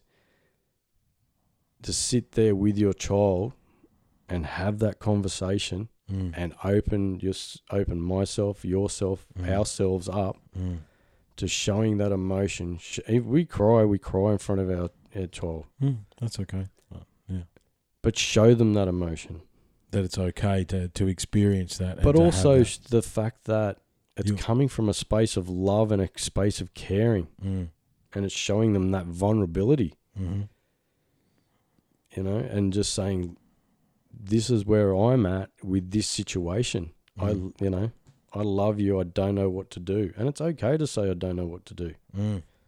Yeah, you don't have to know. You don't have to have the answers all the time. I think, you know, there's there's something in there where, as men, we are problem solvers. Mm. I've got it. Don't you fucking worry about it. I've Yeah, got it. I've I'll got fix it, the I've got problem, I've yeah. got it. I've got it. I've got it. Mm. Sometimes you don't got it. Mm. Sometimes you got shit. Mm. You got nothing. And that's okay. Yeah. How do you how how do you you know, and you would have heard it on the podcast a thousand times that you the only thing that you need to know is you know nothing. Regardless of what you do actually know, Mm. you know nothing. Mm. And as long as you can truly grasp and understand that, not saying that what you know isn't valuable, Mm. however in the grand scheme Oh, of yeah. things, it's it's nothing. And then you've got your blind spots, Yeah. so you don't know what you don't know. That's right. That's right. know? Yeah, look, that was a big thing. Uh, I know one of the epiphanies I had uh, with my parents, and I, I had a conversation with them, and and I remember I basically confronted them, and I went round there with a whole big plan Mm. and of what I was going to say. But halfway over there, the universe delivered the chestnut. They don't know what they don't know. Mm. You were actually very good at hiding everything, Mm. you dickhead. Mm. So how do they know? They don't actually fucking know. Mm. They don't know what they don't know. Yeah. And as long as we can we can get in deep and explore those things, you know, and the rage I think comes from a place of pain, don't you think? Oh, totally, Yeah. totally. It's A not pain on on different levels as well. Yeah. Yeah, I think that that when I realized my rage was not anger, it was pain, and it was trauma, and it was it was also for me. It was anger from at myself. mostly, mostly because we know when we fuck up. Mm. Sometimes we just don't have the balls to admit it. And that's also sitting in circle. It's you know you're being held accountable by by being held accountable, and um, learning to be integrous within yourself, and owning that, Mm. and owning that when you fuck it up Mm. or you make a mistake. Mhm. Stand up, Mm-hmm. being held accountable by other healthy men, Mm. other men that are doing their work, Mm. not being judged or being ridiculed. No, Just going, hey man, you said you were going to do this or blah blah blah. and you didn't. You didn't. Okay, but why didn't you do it? Let's get to the root of the problem is why that why you didn't do it. Yeah, not you fucked up, dickhead. Yeah, Yeah. you made a mistake. Everybody makes mistakes, but Mm. why? Let's get to the core root of why. Mm. Then when you get to the core root of why, beautiful. Mm. I love you. Mm. Yeah. I love you, Mm. regardless. And you know what, man? There's um those three words amongst men are not spoken enough. And I've started making a point of my brothers that I speak to on a regular basis saying, I love you, man. Mm. and they're like, "Why are you saying that?" I said, "I'm saying that because we don't have love for each other, Mm. and it's not." The modern society has twisted it from a, you know, love, sex sells, Mm, blah yeah, blah, yeah, yeah. fucking bullshit. It's got nothing to do with that No. right? You know, you, you, you talk to any of these army boys, the the military guys, are they fighting for their country? Are they fighting for the ideal? They no, they're not fucking doing any. They're fighting for the bloke next to them Mm. Yeah. because they have love for that guy Mm. who's who's next to them, Mm. and that's it. Yeah. And we've lost that. We've lost that. We've lost that in the dog eat dog. You know, second is the first loser, and you know, can't And- be vulnerable. Don't and- show weakness. But uh, and also that too, it's a conditioning as well. You know, like how many times have you heard your father say that he loves you? And I'm not blaming them again. I'm Mm. just saying being aware, yeah, aware of that conditioning. yeah. And I've I've been aware that I've had I've had guys say, and you know, when on leaving circle, I love you, man, and I can't say it. I choke. Yeah. And I just go and sit in the car and on the way home. So, why the fuck can't I say it?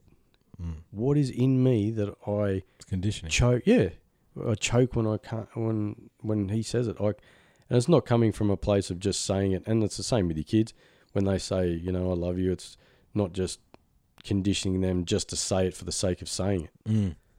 Well, the thing about children, especially small children, they're saying it from Mm. the the most purest place that exists. Yeah, totally. But I've also, from sitting in circle, I also now, when my son says it to her, and it's the best feeling, even with my girls when they were young, there's nothing better than hearing just randomly, "Hey, Dad, I love you." Mm. It's just like fuck, Mm. fuck. Mm. And now I'm at this at the stage where I, uh, my son says that, and I say, "Thank you, I received that." Can I you say? Can you say it back yet? Oh, I say to him all the time. yeah, Say it to him all the time. yeah, I smother him. Yeah. Kisses, hugs, everything, man. yeah. you know and i know that's me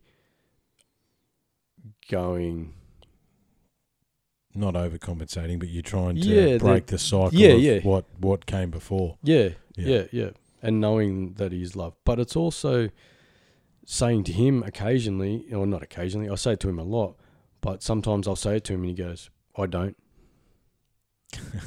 Cheeky little I shit. don't. No but in that moment and he probably kid- didn't. He no but in didn't. that moment kids are, are living on the moment every Yes. moment yes, they are. they're not like we are when we're you know conditioned we're you know stuck in our heads all the time Yeah, they're living in the moment in and that at the- moment, he probably didn't. And at that, yeah, he didn't. Yeah. He just might be pissed at me or something or whatever. He's Yeah. just, I'm not feeling it at the moment. Yeah, didn't give But- him a juice box or something. Yeah, yeah. Don't love you anymore. Yeah.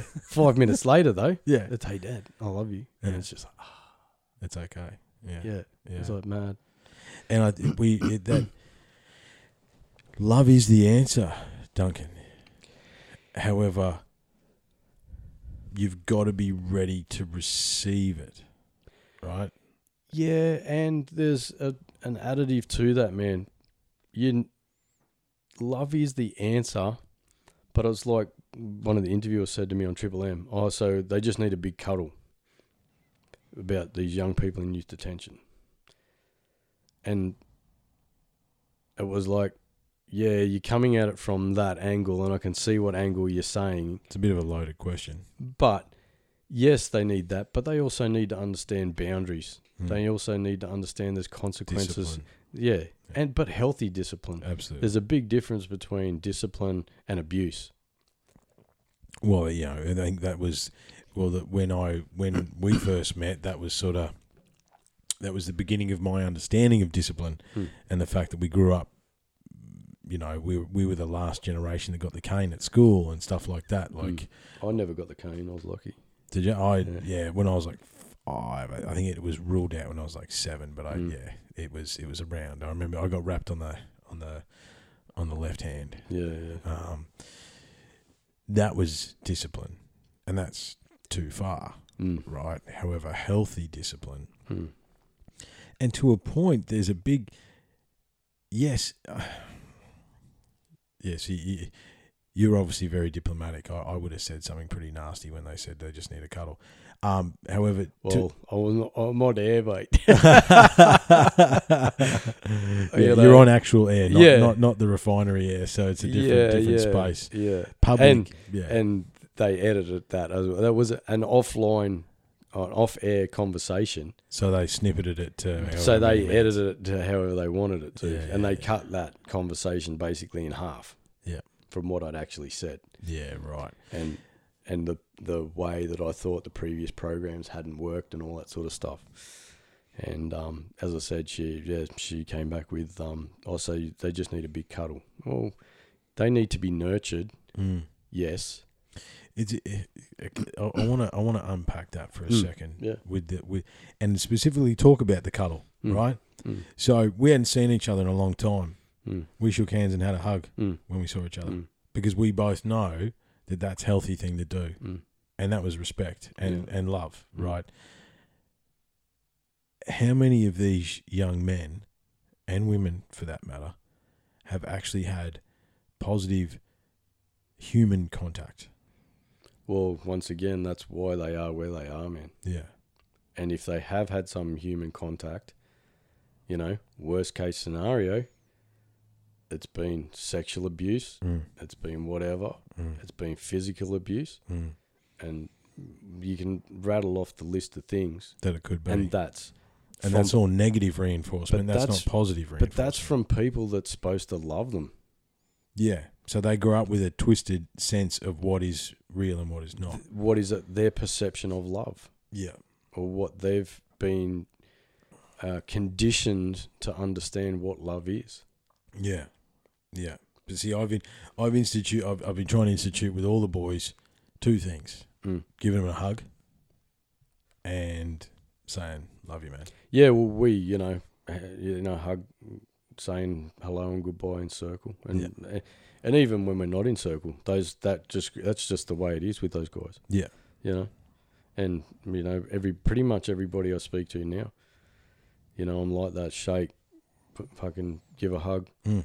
I mean, these days you got to ask them. So you know, with yeah. all If it's a new person, can I hug you? oh, yeah. with all the bullshit going on there too. oh, yeah, are you true. cool with a hug? You know, do you Yeah. do, are you doing that or you're not? Are you doing the elbow or the fist pump or whatever bullshit thing it is that's going on at the moment? That's, it is bullshit. And that's another topic of conversation completely. Well, it is because how how is that if you separate people and they don't have human contact, then they're more easily controlled. oh, totally. But Yeah. we run uh, humans run on hu- uh, uh, human contact. Yeah, absolutely. I think they say um, if a baby, like a brand new baby, if it doesn't have human contact, it'll actually die within two weeks. Well, they had that study back in World War Two, I think it was. yeah, That's been proven. yeah, If they don't have any sort of contact, it's only a certain amount of time before they start dying. mm. because it's yeah, that's what they're actually fundamental. That's exactly it's, what they It's need. an energy thing. yeah, Energy, Yeah. energy exchange. absolutely, absolutely. And they say I think it's thirty. Like if you have a, uh, you know. A decent hug. At some point, you actually start to your energy start to intertwine. Mm. I think it's thirty seconds. I think, it's 30 I think, 30 you're seconds. Around, around about the right mark there. Yeah. Yeah. yeah. you know, 30 second hug between blokes might be a bit awkward, but But why? it, well, it's true. It's true. I was thinking of a of a story of of uh, an experience in PNG Mm. where over there culturally Mm. those boys hold hands. Mm. Like they were like like Yeah. when we were five and six, they Yeah. held hands. A chain of five guys holding hands. Yeah, yeah. And I remember uh, one of the times it was a little while after I'd been there. They one of the boys went to grab my hand. Mm. And I instinctually went, What the fuck are you doing? Mm. And then I had it explained to me that it's a cultural thing. Yeah. The fact that they went to grab my hand means that is actually a mark of respect Yeah. and love and stuff Yeah. like that. Yeah. And I and after that, I'll be honest, man, you know, there was times when we'd I'd have four of my boys and we're all holding hands Mm. walking up the road. Yeah. And the guys used to give me shit about it. I'm like, well, hang on a minute. This is their normal. And what is wrong with human contact? How long since you've had a hug, mate? Mm. And that's a quick way to shut blokes up. Yeah. you And know? in saying that, they're only saying that because of their, their conditioning. conditioning. Yeah. You know what I mean? It was Yeah. what, you know, the perception of being gay or whatever bullshit Yeah. story Yeah. you want to put on it. Stereotype. Yeah, yeah, Yeah. yeah. Just Yeah. projected bullshit. Yeah, it's interesting, man. And look, why? And you're right. Why? Why should a 30 second hug between blokes be a bad thing? Mm. It actually probably shouldn't be a bad thing. You know, I think it, it probably could be very positive. Uh, you know, and I wonder if if we embraced each other um, more often, which is what I try to do with the with the boys that I speak to on a regular basis. When we say, the thing about it is, you know, you'd be the same, mate. With that, th- those guys that are uh, are hustling and, and, and have families and children and stuff, we don't see each other as much as we'd like. You know, I think I think we've spoken about doing this podcast for the last eighteen months or something. Pre COVID, Mm. we were trying to get together, Yeah. and then COVID hit, Mm. and then the last you know four or five months we've been trying to square up a time. And it's not because we didn't want to do it; it's because we're we're busy guys, and you know, like, but we should make time, and I, and that's why I respect what you're doing and your dedication to the circle and stuff like that. Like I have my own version of things within this space. However, Mm. you've got to make that time, don't you? If if you if you're going to get better. Well, you know, and I'm sure you've heard it before, and I'm sure plenty of other people heard it. You can't, you can't help from an empty cup. True. You That's can't true. do anything from an empty cup. Yeah, that's true. If you're not taking the time out to do something that is for you Mm-hmm. and to fill up that cup, Mhm. whatever that may be, Mm-hmm. you know, like how can you expect to be there for anybody else? It's only going to be a matter of time before you're running on empty, and we all know how that ends. Absolutely. I seem to remember uh, a bloke talking about passion projects in a small classroom at Amar. Mm. you know what I mean? Like Yeah. that's, and that was the that was the start of that. You know, and I, and I've kept on with that. And it's Mm. interesting. I've had a number of boys since then get in touch with me and go, "Hey, I've started BMXing again, or I've started Mm. doing this again, or I'm doing this now." And that's the thing that they do for themselves. Mm. Well, know, my passion project back then was the farm, Yeah. the farm program. the farm program. I already had that Yeah. in my head, and I've been chipping away at it, learning, you know, going from the ground level, learning from the ground level up, Mm. and I've had five, six years of no's, or five or six years of yeah, love the idea, fantastic idea. When it's up and running, let me know. Yeah, Yeah. It's like I'm not going to need you when it's up and running. yeah. I need your help. What now. I need is yeah. to get the support on the ground level, build it, build something together Yeah. that is going to create massive change. Mm. And in the end, we reduce the men in jail, we reduce recidivism. Along with that comes reduced drug use, drug addictions, reduce suicide, reduce domestic violence, Mm. fathers being there for their sons and their daughters Mhm. in healthy ways, Yep. fathers being there for their families, fathers and men being there for their community. Mm. How is that not an overall win-win? Mm. So what is it? So obviously, I uh, helped you with some of the documentation back in the early days and gave you some advice on how to write it and present it and stuff like that. Yeah. Um, where where does it sit now? Obviously, you are still working with youth justice now. No, I'm, I'm actually working for um, Access Community Services. Yep. I'm a case manager for a, a pilot program. I'm working with ex gang members, men disassociating from gang life, Mm-hmm. supporting them into mental health services, mentoring, um, employment. Um, I offer them the, to go to men, you know, there's men's circles here and there, and it's been a game changer for me. Mm-hmm. Um, there's issues there that I sort of won't get into Yeah, that's Here. fine. No. Um, but I have said from the start of this program the way I feel to make this program 100%, or not 100%, but a lot more successful or a lot more thing is to get men's circles into jails. Yeah. So you're working with the men before they transition out. Yeah, that they have So- a they have a perspective as they are transitioning out. They have a perspective. They have uh, a rough plan. They get a greater understanding as to what the pattern of behaviour is Yeah. that got them there in the first place. So they don't get out and repeat themselves. So when they come out, but also that they've got circles that they can go and tap into on a weekly basis Mm-hmm. and keep that process going. Because is it all is it um is it basically mainly religious based now in the prisons, or is that where where is it at now?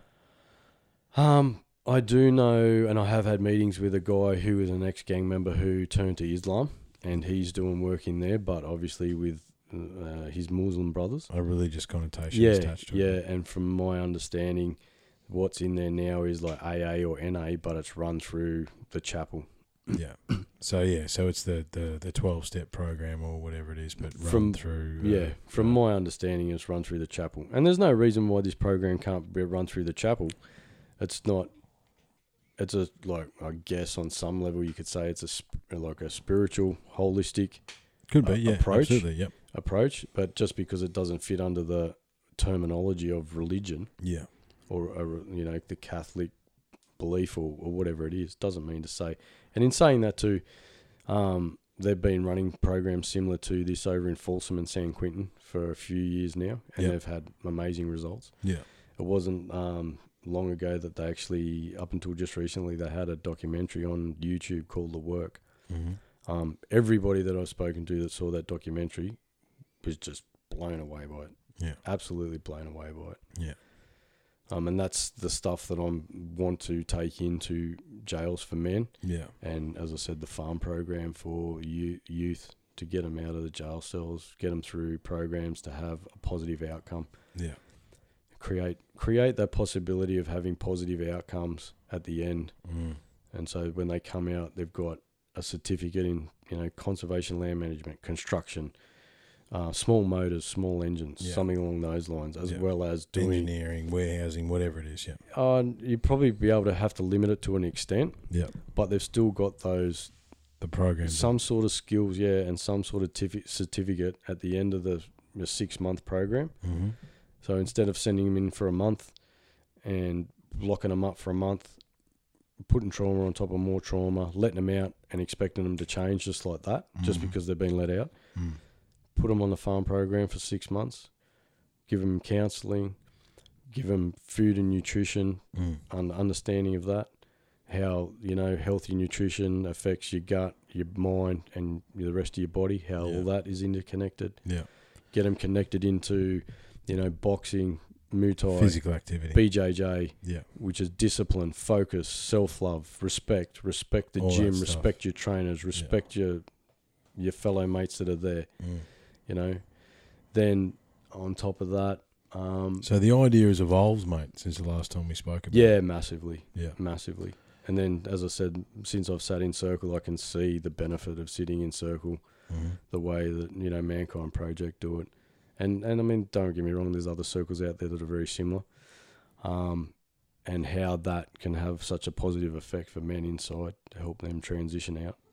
it makes total sense to me. I can only see it uh, being a benefit. You know, I've had, I'm going to say a number, but I, I I've had a, a fair few students over the years be ex gang members, ex prison, that sort of stuff. And what I've found, I, I've taken the time with most of well, the, the guys that came to me and asked for help. I've I've stayed back with them and we, we've had Mm. conversations. And the big thing that I've got from them is that, as as we've spoken about before, it, as we spoke about tonight, should I say, it's their narrative. Hmm. And you know what I say? I'm like, listen, man, you, you you don't have to be part of that narrative anymore. If you truly want to change, you don't have to be part of that narrative. You can choose not to be. However, if you could start, you know, these are guys that have been out for X amount of time and are Hmm. still struggling not to go back in. Mm. If you could approach that from that perspective inside, Mm. and then do you think like this farm project that you're talking about would you maybe transition them out of prison to there for a little while and then go from there or is that or do you want to replace some of the detention instead of going instead of going to detention for the 10th time we're Yeah, going so to you give wouldn't you a- get that far. yeah Wouldn't get that far. Yeah. What the way the farm program for youth detention, uh, how I envision envision it is, the magistrates are referring them to that. sure They've come up in the front of the magistrate for you know second or third time, third strike, you're Third out, strike, unless in it's something serious. Yep. Um, and then it's rightio. You you you go into this program for six months. You've had your opportunities, Mm. Like to change your behaviour, and and in saying that too, a lot of, and its statistics will show you that majority of young people that come into contact with the law Majority of them, they'll get, you know, come in contact with the law, get a couple of charges, first time offence, and they won't go back. Mm. But what it is, is there's roughly 10%, probably a little bit more now, Mhm. that are committing 50% of the crime. Right. Okay. And it's like that, you know, the young fella that was just recent that brought all this back to the forefront again in the media. Yeah. He was out on bail. He was in a stolen vehicle. That's the one that From- rolled over in Cleveland. And, From yeah, Yeah. you know, I- from I think he ran a red light and killed those people. Mhm. But he was out on bail. You know what I mean? Like Yeah. how many times has he been up in that situation? Basically, what the way I see it is, he's screaming for help. Yeah. He might not visually, He physically, might, yeah, he might he not m- actually be verbalizing it. he might- However, the actions that he's taking, yeah, he is, you know, to be out on bail, and the first thing you do is go and commit a crime. mm. That is a, that is a, a plea yeah. for help. And yeah. he's seventeen year old, seventeen year old, looking at what triple murder because the the woman was pregnant. Yeah. or something along those lines. yeah, But yet, his actions were saying, I need help. yeah, yeah. And my personal opinion is letting him out with GPS trackers isn't going to work. It's been shown when that, all that stuff happened in back in 2019 when the Watch House issue came up into the media, Mm. how they were locking the youth up because the detention centres were full. Um, you know, so they let him out with ankle bracelets and GPS trackers. Is that the Yeah, well, they were breaking international detention laws by keeping young people in in in cells in watch house cells for up to thirty to forty days. There's even a case of a young girl being put in a cell with two suspected pedophiles. Jesus? That's actually in the Four Corners program, Watch House program yeah, that they had. yeah, Shortly after that, because it got such attention, um, all the young people were let out. They were even even shipping down youngsters or youth from um, Townsville because the cent, uh, detention center up there was chock a block full. So they're flying them down here, locking them up down here, flying them back for their court appearance, then flying them back down here. So they've got no contact with any healthy family whatsoever. At that age, they're being dragged out backwards and forwards, backwards and forwards. mm. Not, So- there's no positive outcome there. No, no way. I mean, I can't. I can't see any positive outcome of that. And I know there's, you know, indigenous community uncles, elders that want to step forward and that are trying to step forward to help Mm. help fix the problem. And letting, as I said, it was shown then that letting them out with GPS trackers didn't work because they all went back. The ones that went back to Townsville went up there and ran amok, and they're still having issues in Townsville now. Mm. They don't know how to deal with it. Their, their, their solution is putting GPS trackers on them. Half of them know how to get them off anyway. Yeah, it's only a matter of time. You got an ankle bracelet on, you're going to figure out how to get it off or wherever it is. Yeah, yeah, yeah. And I mean, there's documentaries that show it. You know, like there's a documentary I watched, "In My Blood It Runs." It's an Indigenous and documentary, and I've watched other ones obviously as well. Mm. And it was ju- you know about a young Indigenous fellow that wasn't handling school all that well. and He was playing up and running away and all that sort of stuff. And they ended up sending him up to his father, who was out on country. I think he was even in the in Northern Territory. Mm. and the the footage of the the change in that young man out on country Mm. Doing what was so deeply ingrained in him to do Mm. and it's all you know it's also you know coming back to the the thing where we don't have that that initiation No, we don't have that rites of passage anymore no, for young men no. indigenous cultures have done it for Jesus tens of thousands of years. Hundreds of thousands. Yeah. yeah. The women hand the, the young men over to the men in ceremony at, you know, 12, 13, whatever age. Mm. There's a big ceremony. They, They, go, go, they go. They got to go bush for two days, and they think they're by themselves. They're not, but they are. yeah, or they go Yeah. go up the mountain or whatever with their uncles, their cousins, Mm. the older cousins, you know. And generally or not, the father doesn't have anything to do with the son. Mm. In that ceremony. back then. Yeah. No, even when they're up on the thing, because at a certain age, it's just genetically ingrained that a boy will start to rebel against his father. True. Yeah, at about uh, roughly 14, 15 or something like that, Yeah. when the testosterone really kicks in. Yeah. But if you surround him with healthy mentor, Healthy, healthy male mentors. yeah. and he will choose the mentor that he he connects with. Yeah. And if you only surround him with unhealthy options, what's the outcome? There is no healthy outcome there, is If there? you surround him with healthy options, he's going to choose the one he best connects with, Mm. and you've got more of a chance of there being a, a positive outcome at the end of it. So where's the uh, the farm program at now, mate? Still. Um, just finishing off a business plan, and I'm pitching it to different organisations. Um, uh, reaching out to ministers at the moment. Mm. I'm trying to get uh, or working on getting um, uh, meetings happening, sitting in front of them, and saying, "Right, yeah, this is this is where I believe the system is at, Mm. and this is what I believe is going to going to work." It's a matter of, for me personally, I believe getting as much collaboration from organisations as possible. Mm. Like, once again, takes a community to raise a child. Absolutely. If we're not all on board and we're not all yeah. What's the point? working together, Yeah. then everybody's going to be doing their own thing, which is what I, and my, once again, my personal opinion, Mm. has been doing their own thing and it working to an extent. But once again, that 10 to 15% are still slipping through the cracks Mm. or they're not getting the what they need. Well, look, mate. I mean, I, I did some. Uh, so I got qualifications now to deliver foundation skills. Mm. Okay, so government initiative to address the foundation skills shortage that of not only the youth but the adults. It's Mm. something. There's some ridiculous number like forty percent of adults in this country, uh, via some scale, are deemed to be illiterate. Mm. Now, you know, we are living in a broken world with broken systems, Mm. and I was shocked at that number. For, think about that: forty percent, Mm. you know, uh, would be deemed illiterate. The system is failing these young people, both men and women, or boys and girls, I would probably say, Mm. at such a at, at such a young age. How do they? And a lot of these, I mean, I've seen it in my classmate.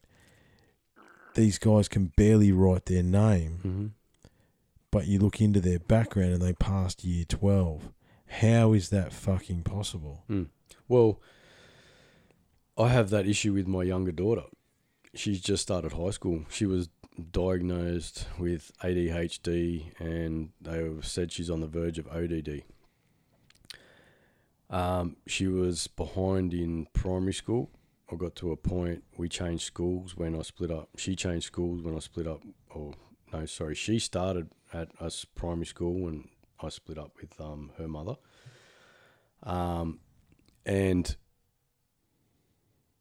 she was behind for whatever reason it was, and I basically begged the school to repeat her, so she could go back and try and get a better grasp on that year, and they don't repeat them anymore. Right.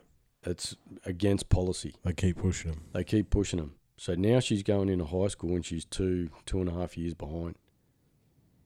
See, what's that going to do in a high school scenario like that? What's that going to do for the rest of her life? exactly. their their argument was if you repeat them, it, it affects their self confidence. I said to her, "You're taking her out of class just about for every class. Don't you think that she realizes that she's not at that same level? Mm. Don't you think that's affecting her Mental health, her state of mind, her self confidence Yeah. already? No, it doesn't. We'll just keep going, keep push, push, push, push. And I, th- me personally, I think it's a money thing. The government don't want to pay uh, those extra years for the kids to go through school. I just keep pushing them. So it's not about education. No. I that um, that's the way I see it. Yeah, it's your perspective. Well, I mean, you have you have a look at it. If you think there's however many kids in every primary school or every high school Mm. that aren't doing and they repeat throughout the state, Mm. How many kids is that? How- Versus how, much cost is Yeah. that? Da da da da da. what is how, what is that up to in dollar signs? Mm. And that's the way sometimes it's seen. the modern society works on the on the mighty dollar, doesn't it? Yeah. Yeah, it's it's so fa- it's so like, you know, I'm I'm not seeing you're you're dealing with one end of society. However, you know, majority of my students are 19. You know, with through the SQW programs are Mm. 19 to 25, disengaged young blokes. Mm. You know, and it's interesting to observe after eight weeks with me. Like that's the program I run now, so Mm. it's not the two or three days. It's like Yeah. I've got these guys for eight weeks Mm. and we run through and you know there's a lot of personal development there's a lot of all this stuff and it's interesting to see the narrative still play out that even after eight weeks of positivity and gaining multiple qualifications and ABC XYZ these guys still go back to what they know some of them don't Mm. um, more than a few don't. However, at the same time, they this narrative that they seem to be stuck in is affecting them on a on a visceral self worth level. Yeah. of and Of course, man. Like you think about it, at eight, eight weeks isn't going to completely change what 10, 20 years of conditioning. absolutely, yeah. And I'm not saying, and I'm not saying by any means, shape, or form that those programs aren't having an effect and a positive effect because I've run those programs and I've seen the positive. yeah, me too. Yeah, I've seen the positive effect that it has. mm. Um, but there needs to be a follow-on. Mm. That's the issue. Like I've got, I've had a few of my guys that were stars in my program. Mm. They were leaders. They were doing this. They were doing that. You know, and I, I would follow them up. And what are you doing? Nothing. Mm. So well, you know. Yeah. But you, it, it's it's a hard one because you can lead a horse to water, but you can't make it drink. That's exactly it. You know, you, at some point, these these boys and girls from this these situations, whilst they do need assistance, and whilst a, a situation like the farm program and all these sorts of things would greatly help, at the end of the day, if they don't truly want to help themselves, there's not a lot we can do. Yeah, I mean, you're always going to have that percentage that you're not going to reach. Yeah. That's just the law of averages or, or whatever you want to put it down to. Mm. But you've, my personal opinion is you've got to create that and allow that possibility to happen. Yes, If it's not there, then they can't do it. true. That's true. You know, what I mean? if it's not if there's offered, if there's no option for them to take, how can they actually take it? yeah, yeah, Yeah, look, that's true. That is very true. you know what I mean. And yeah, I mean, I had one young fella showed up every day for his pro, like when the Indigenous program ran. Showed up every day. Was a hard worker. He was telling the other boys, "Pull your heads in, get off your ass. Let's you know do what we got to do." Blah blah blah. Walked out, got out, finished that program. Um, we lined him up with a awesome job with a big construction company, and he went out and started earning good money, Mm-hmm. going back to a bad household. Didn't last, obviously. No. No. No. He had it all, but the home environment that he was going back to. And I've seen it with these these young fellas. You know, like you can be, you know, you know, a couple of months into the program and then they'll go home one weekend and they'll come back and something and you know straight away. As soon as you pick them up on the Monday morning, man, and I mean you'd know it yourself. Absolutely. The energy is completely different. Yeah. And it's like you're back past where you started with them. That rebound effect. Yeah, because something's going on at home. And that's part of the farm program as well, is having, Get them away from that environment. but yeah, get them away from that environment, but also have the ability to have a house there on on site on the farm where the family can come see their child for that weekend and go through the option of starting relationship counseling or Yeah. family counseling Yeah. so they can start to rebuild that family unit. And have and and I think you know the the the farm stay stuff would be a neutral environment as well. Yeah, well, I mean, you'd have a, a living counsellor with them for that weekend Mm. and be, you know, not hardcore, you know, deep diving counselling uh, for f- two days, but just be observing but, and but and working on it, Mm. sitting down and showing them a positive way to communicate and and and what needs to happen. Mm. you know, and giving them that opportunity to have and to come and see their their child Yeah. in a healthy environment yeah, and create that that initiate that process Mm. of creating a healthy family dynamic. yeah, When the son, when the you know child comes out, they can go and still tap into services that are out there anyway. mm-hmm. Those services already exist. Mm-hmm. Uh, they you know they choose to go on, but if it doesn't work that way, then they can go out and into, go into an alternate option.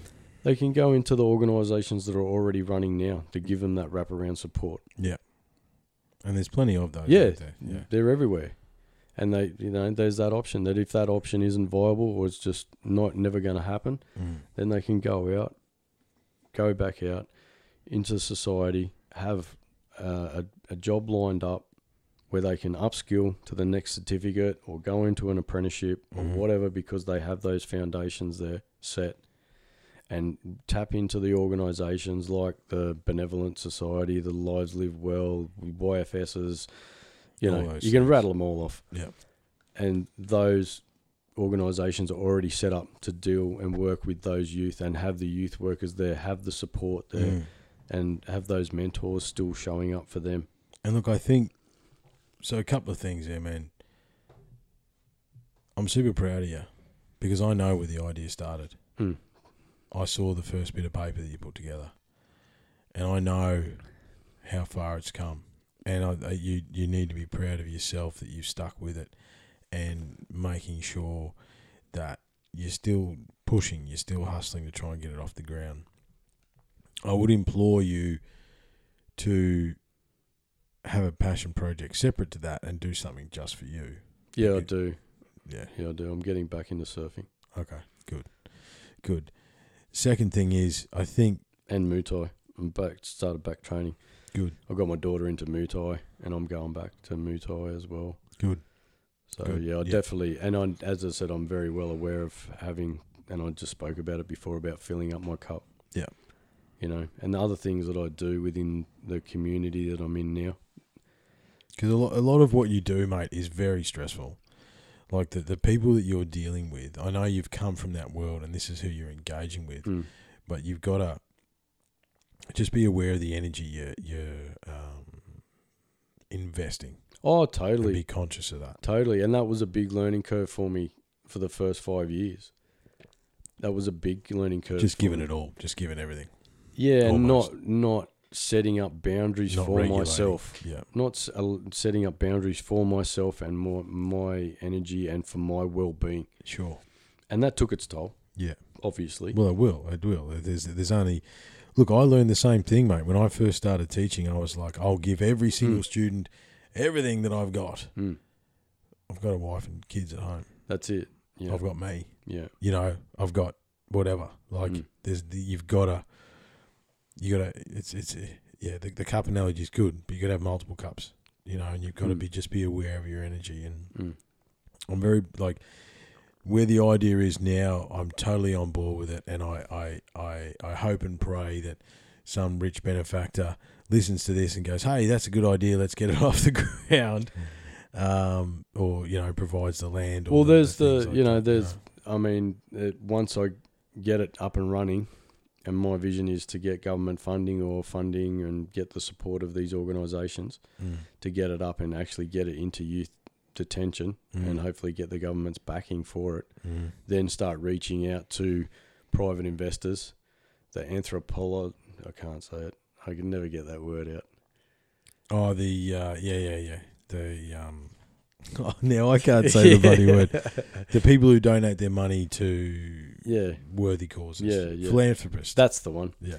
Yeah, those and tap into those so I'm not at the whim of the government yes, every four years. because that's the issue. Yeah, yeah, Yeah. when somebody else comes in. And to be quite honest, they I actually reached out to MPs up in the north and down here um, when all that stuff happened in 2019. Yep. Sent them my proposal to MPs on both sides. Mm-hmm. Um, and funnily enough, the the opposition leader for the Queensland government um, came up with a, a hard yakka farm program leading into the election. Oh. Yeah, good reward and recognition. Thanks, mate. Jesus fuck. Yeah, I I actually messaged one of their MPs and said, "Hey, funnily enough, that program looks really familiar." And uh, No response. I did. I said, "Oh yeah, well, can you tell us more? We'd like to know more." And I went, mm, No. "You've just shown your colours already." Yeah, that's right. I'm not. You've you've own- you've read half the proposal and gone. Oh, this is a good idea. We need more detail to Yeah. fill it in. I'll put my spin on it. Yeah. They'll- put their spin on it and, and try and get it through as an election Promise. Or Yeah, yeah, is, yeah, And I just Which went, is all bullshit anyway. yeah, and I just went, well, no, you know, you hadn't had what nearly an eighteen month time period that you had my email address and my phone number that you could have contacted me and got hold of me to sit down and have meetings and Mm. work forward together. Yeah. together on this. Yeah. And you chose not to. You showed the way that you were going to roll. Mm, I'll just hold back with what I've got at the moment mm. until I have, A solid plan to put in place. oh, not so like- much a solid plan, but what I feel is in a, a, a healthy invested interest Mhm. from the right people. Mhm. Man, that's awesome stuff. Well, dude, we should probably wrap it up. Mhm. Um, anything you wanted to finish on, and is there any topics or anything you, we haven't covered so far? You know, this is look. I've really enjoyed this, mate, and I think this is we've opened up a number of rabbit holes here that we Mm. will will come back around again and and and sit down again to explore this as because what'll happen over the next few days is that I'm going to percolate and you're going to percolate, and there's Mm. going to be things that we didn't say that we wanted to say. Mm. So we'll, we'll come back around. However, for this for this time, is there anything else you wanted to discuss? Any questions you had for me? Anything else you wanted to discuss before we wrap it up? Mm, nah, it's just I'd like to put it out there that if there's people out there that have people in high places in construction companies or big organisations or whatever, mm. you know, like have a word to them. Even have a word to them and say, hey, listen, we might be able to help society as a whole here. Yeah, You know, like there's an opportunity to jump on board onto this program that's going to create massive, massive change. Well, make sure you give me your the, all the email details and Yep. and whatever whatever I can do to assist um, in getting the word out there. I'll, I'll definitely do it for you, man. Yeah. I don't have an issue. Yep. Now, look, we did want to talk Shadow Path, but I just had a a an interesting idea that I'll, I'll say on the air. Hmm. Me, you, and uh, the coach Yeah. tripod. Yeah, that'd be amazing. I reckon that could be a very fascinating tripod conversation Mm. um, where we could deep dive. And I know we don't have to talk Neil into much. He's, he's on board. Yeah. and now we've said it. Now he loves to talk. Yeah, exactly. Getting him to shut up's the problem. yeah, that's it. But uh, no, look, I'll I'll have a chat to him, and maybe we maybe we do get together and and uh, get deep and, and, Mm. and share some share some of the, the shadow work that we've done because I think one of the things I've got out of what you said tonight, and there's a few things that are, are reiterating in my head, is that sharing your own personal story, and I really appreciate you taking the time to share your story tonight. Uh, I, I know sharing my personal story it still isn't easy. I can do it, however, it doesn't mean make it any easier. Um, you know, through sharing our own personal journeys and stories, that's what that's what really affects the other men out there and the Mm. listeners out there, mate. With, without a shadow of a doubt. Um, so, do you have anything else you wanted to say, mate? No, just I appreciate the, the time and the opportunity to come in here and, and talk about it. no, Um, man, it's really uh, it's been really good. It's been a really I- positive and- conversation. I agree with what you're saying. Like the more I talk about my story, it, it gives other people the permission. It gives them the permission slip to to feel into what's going on for them Yeah. and to maybe step up and change what they need to change in their lives to to have a better outcome for themselves and for the people around them. Absolutely, mate. Now, listen, you're going to get a privilege because in Oh, the yeah, bookcase yeah, there, I've heard about this. You've heard about that in the Yeah. bookcase there. There's three warrior books, man. You can see 'em, uh, next to the Ned Kelly book. Uh, you can see warrior way of the warriorhood, warrior lifestyle. I think it is. Uh, There's three books there. Do you see them there in the middle? In the middle, Warrior wisdom. there. Well, that, that's the one, obviously. So great. So do the yoga, do the yoga twist, mate. Grab the grab the Warrior Wisdom book. Okay. So what? Uh, bring the mic back over to yourself, mate. Yeah. And what I need you to do is close your eyes, and let's see what the the Warrior books have got for us tonight, mate. Right, yeah. You didn't bring your glasses. I glasses. did bring you? it. That's still a bad habit, eh? Every moment of life is the best. Yeah, every moment of life is the best, and only one who continually re examines himself and corrects his faults will grow. Boom. There you go. So you've Yeah. now experienced that live. That, that that those books, man. I don't know what it Yeah. is about them. Yeah. That's exactly what we've been talking about. And I think just to expand on those two quickly, every moment of life is the best if you can. can if you can examine yourself, you can take these moments, and you can take moments like we've had tonight, Mm. and and be appreciative of them and enjoy them. Well, it's actually a message that I've been getting coming through to me, and it's been coming through since last year till I had the, uh, a few health issues. Um, that I've got to and start start enjoying the journey. Yes, Stop being so focused on the end goal, spot on. and and and focused on what I haven't achieved or what I need to achieve. yeah, Realize and honor myself for what I have achieved Absolutely. and where I've come to now, and that's a big thing with for Yes. men also. absolutely. Not being able to honor ourselves Yes. for where we have come from to where we are now. Absolutely, yeah. Look, that's that's worth expanding on for a second, you know. And I think one of the things that I've really understood is that whatever the next goal is, not saying you shouldn't have targets. You Mm. should have targets. You should aim for what you want to aim for. Mm. However, at the same time, it's not the end. In fact, there is no end.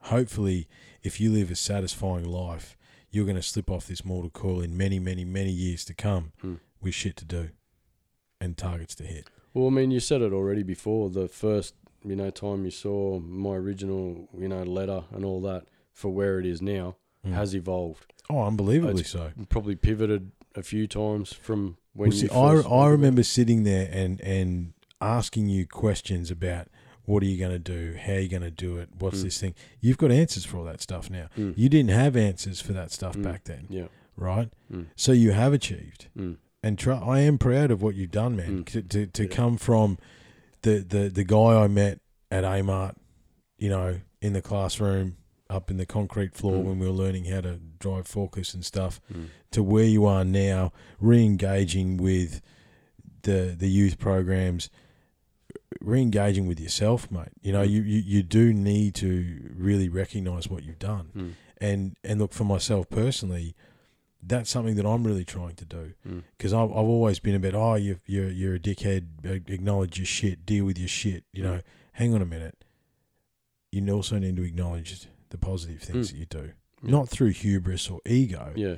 but humbly acknowledging that you still try and get up every day and be better than you were Mm. yesterday Yeah. and there, there there's there's positivity in that mate there's Mm. positivity well And- man that that was awesome dude I really appreciate that I'm I'm super glad we sat down Mm. Thank Um, you. uh, yeah, I think a tripod with me, you, and Neil. Mm. I don't and, know. And just saying that um, I received that from you. Good. I Good. received that. Thank yeah, you. man. Thank no you. worries, man. And yeah, look, I, I'll um, we'll, we'll we'll sort that out and we'll we'll deep dive. Mm. Um, Looking- forward we may need some assistance to help us along the way that night. We'll see how we go. Um, thanks, everyone. I think Brothers Keeper, man. That's that's the name of this one. Yep. Um, because that's obviously the the brand that you've created behind a lot of this stuff. Mm-hmm. um, make sure you send me your logo and all those things Yep, so will we do. can this will this will be next week's podcast so Yep. well you got some time to give me all the details so I can make sure they're in the show notes Mm. um, reach out to us guys if you if you want to talk to Duncan or anything else like that I'm sure that he'd be willing to answer your questions and Yep. any questions you want us to tackle or in the next one like you know we need to I don't know. I think like this one, just let it flow. yeah Whatever needs to come out will come out. yeah Whatever needs to be discussed will will rise to the surface. Absolutely. I know from experience that trying to shake your hand now is going to make a whole big bunch of Yeah. noise. So Yeah, we'll do that after. Yeah, Um, we won't shake hands. We'll hug. yeah, that's right. We will. We'll hug. Um, love you, man. Cheers, Love your brother. work. Yeah, love you too, man. And man, from what I've seen, the work that you've done over the last few years, you've been inspiring as well. Thanks, man. I, I received that Mm. from you. So yeah, it's been and the the guy, the other people that you've had on this this um this podcast of yours, the stories I've resonated with. So many different stories I've Yeah. resonated with, and it's just like fuck yeah, like I really resonate with that. mm, And I even said to sent you a message. I think one time when I saw one of your posts, you said, "Oh, I haven't been doing it for very long. I don't know whether I'm going to continue to do it." Blah blah blah blah blah. And I sent you a message, man. Don't fucking stop. Yeah, I you know, and I, I yeah, man. Like, Don't that's- fucking stop. Yeah, that's that's making me tear up, man, because that was there was yourself and there was there was a guy from the states and there was another guy up north who basically said the same thing. Yeah, Don't stop. yeah, You know, take a break if you need to, yeah, but don't don't quit. yeah. You know, and Because you're doing more than what you perceive that you doing that you're doing, yeah, and reaching more that you may perceive that you're reaching on a deeper level than what you may perceive that you are. probably, man. I, if I, I I dare say, I guarantee it, man. Yeah, but I can't think about that because that it, it that that freaks me out. but thanks, man. I really appreciate it. Good on you guys. Thanks very much. Thanks, Duncan. Thank you. We'll talk soon. Cheers, bro. Cheers.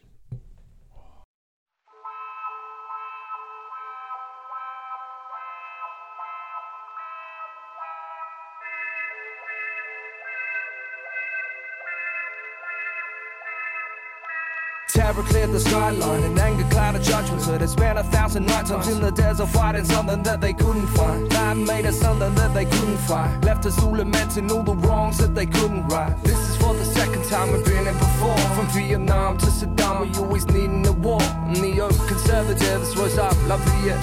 The fingers on the trigger, we won't be here for long. They killed MLK and they named the day after killed JFK and then the airport after him. Some guy shot him on Cool Reagan so he could borrow. A gun and dirty faster, if only he'd known. We tested nukes in the atmosphere, sea and the dirt. And they tested all these missiles just to see if they work.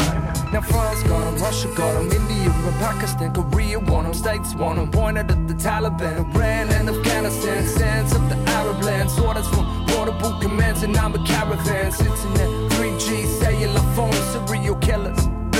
Cells in their homes, and we have Manson, Bundy, Gacy, Son of Sam, Macarena, Superman, Chicken Dance, Running Man, Generation X and Generation Y, and the Generation X will degenerate and die 'cause we got holes in the ozone that we put there ourselves. Now the poles are a no-go it's cooking itself, and we can't look at ourselves, so we got saline, Botox, 18, fake tits, 19, detox, don't stop, get it, get it, can't afford to get it, credit buy it, spend a try, getting fat.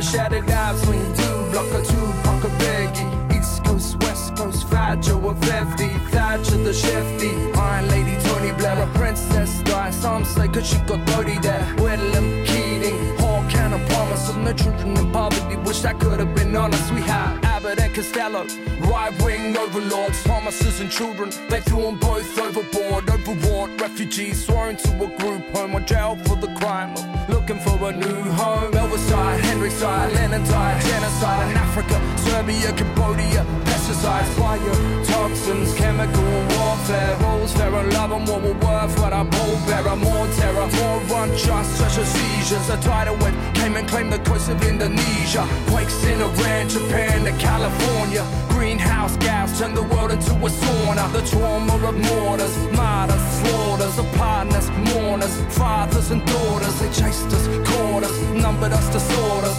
raped us, scorned us, to break us, they bought us. Third world for captains of industry, uprising industry, corruption in the ministry, a blowjob brought about the fall of the dynasty. In MP3 saw the fall of an industry. Global population, half accommodation, carved up resources, and we starved the poorer nations. Beirut, Chechnya, all hell broke loose. Berlin, 1989, man, a wall fell. Cold War headed, but that didn't stop. More shells, Waco, lit up the sky like burning oil wells.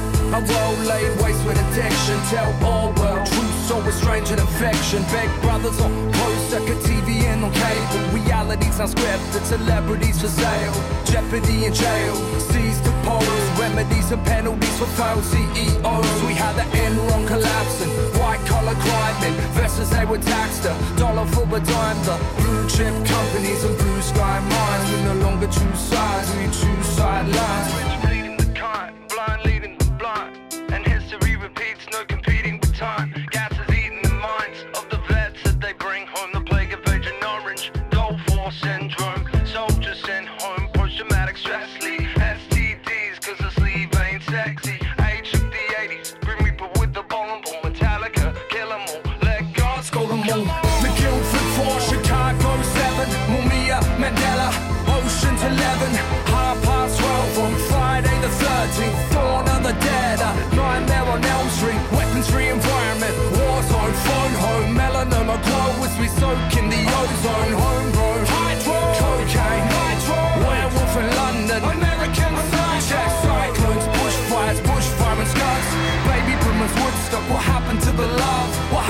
The cops? They fed them to the wolves.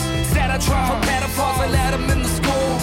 Set them on the students, turn them on the kids. And everyone responsible should burn for what they did. And if they tried to deny, then deny for a night. The government and church in which we tried to rely both. Rob us till it hurts, chasing lie after lie. Like astronauts chasing a pie in the sky. They landed on the moon but can't seem to return there. Make some question if they ever really were there.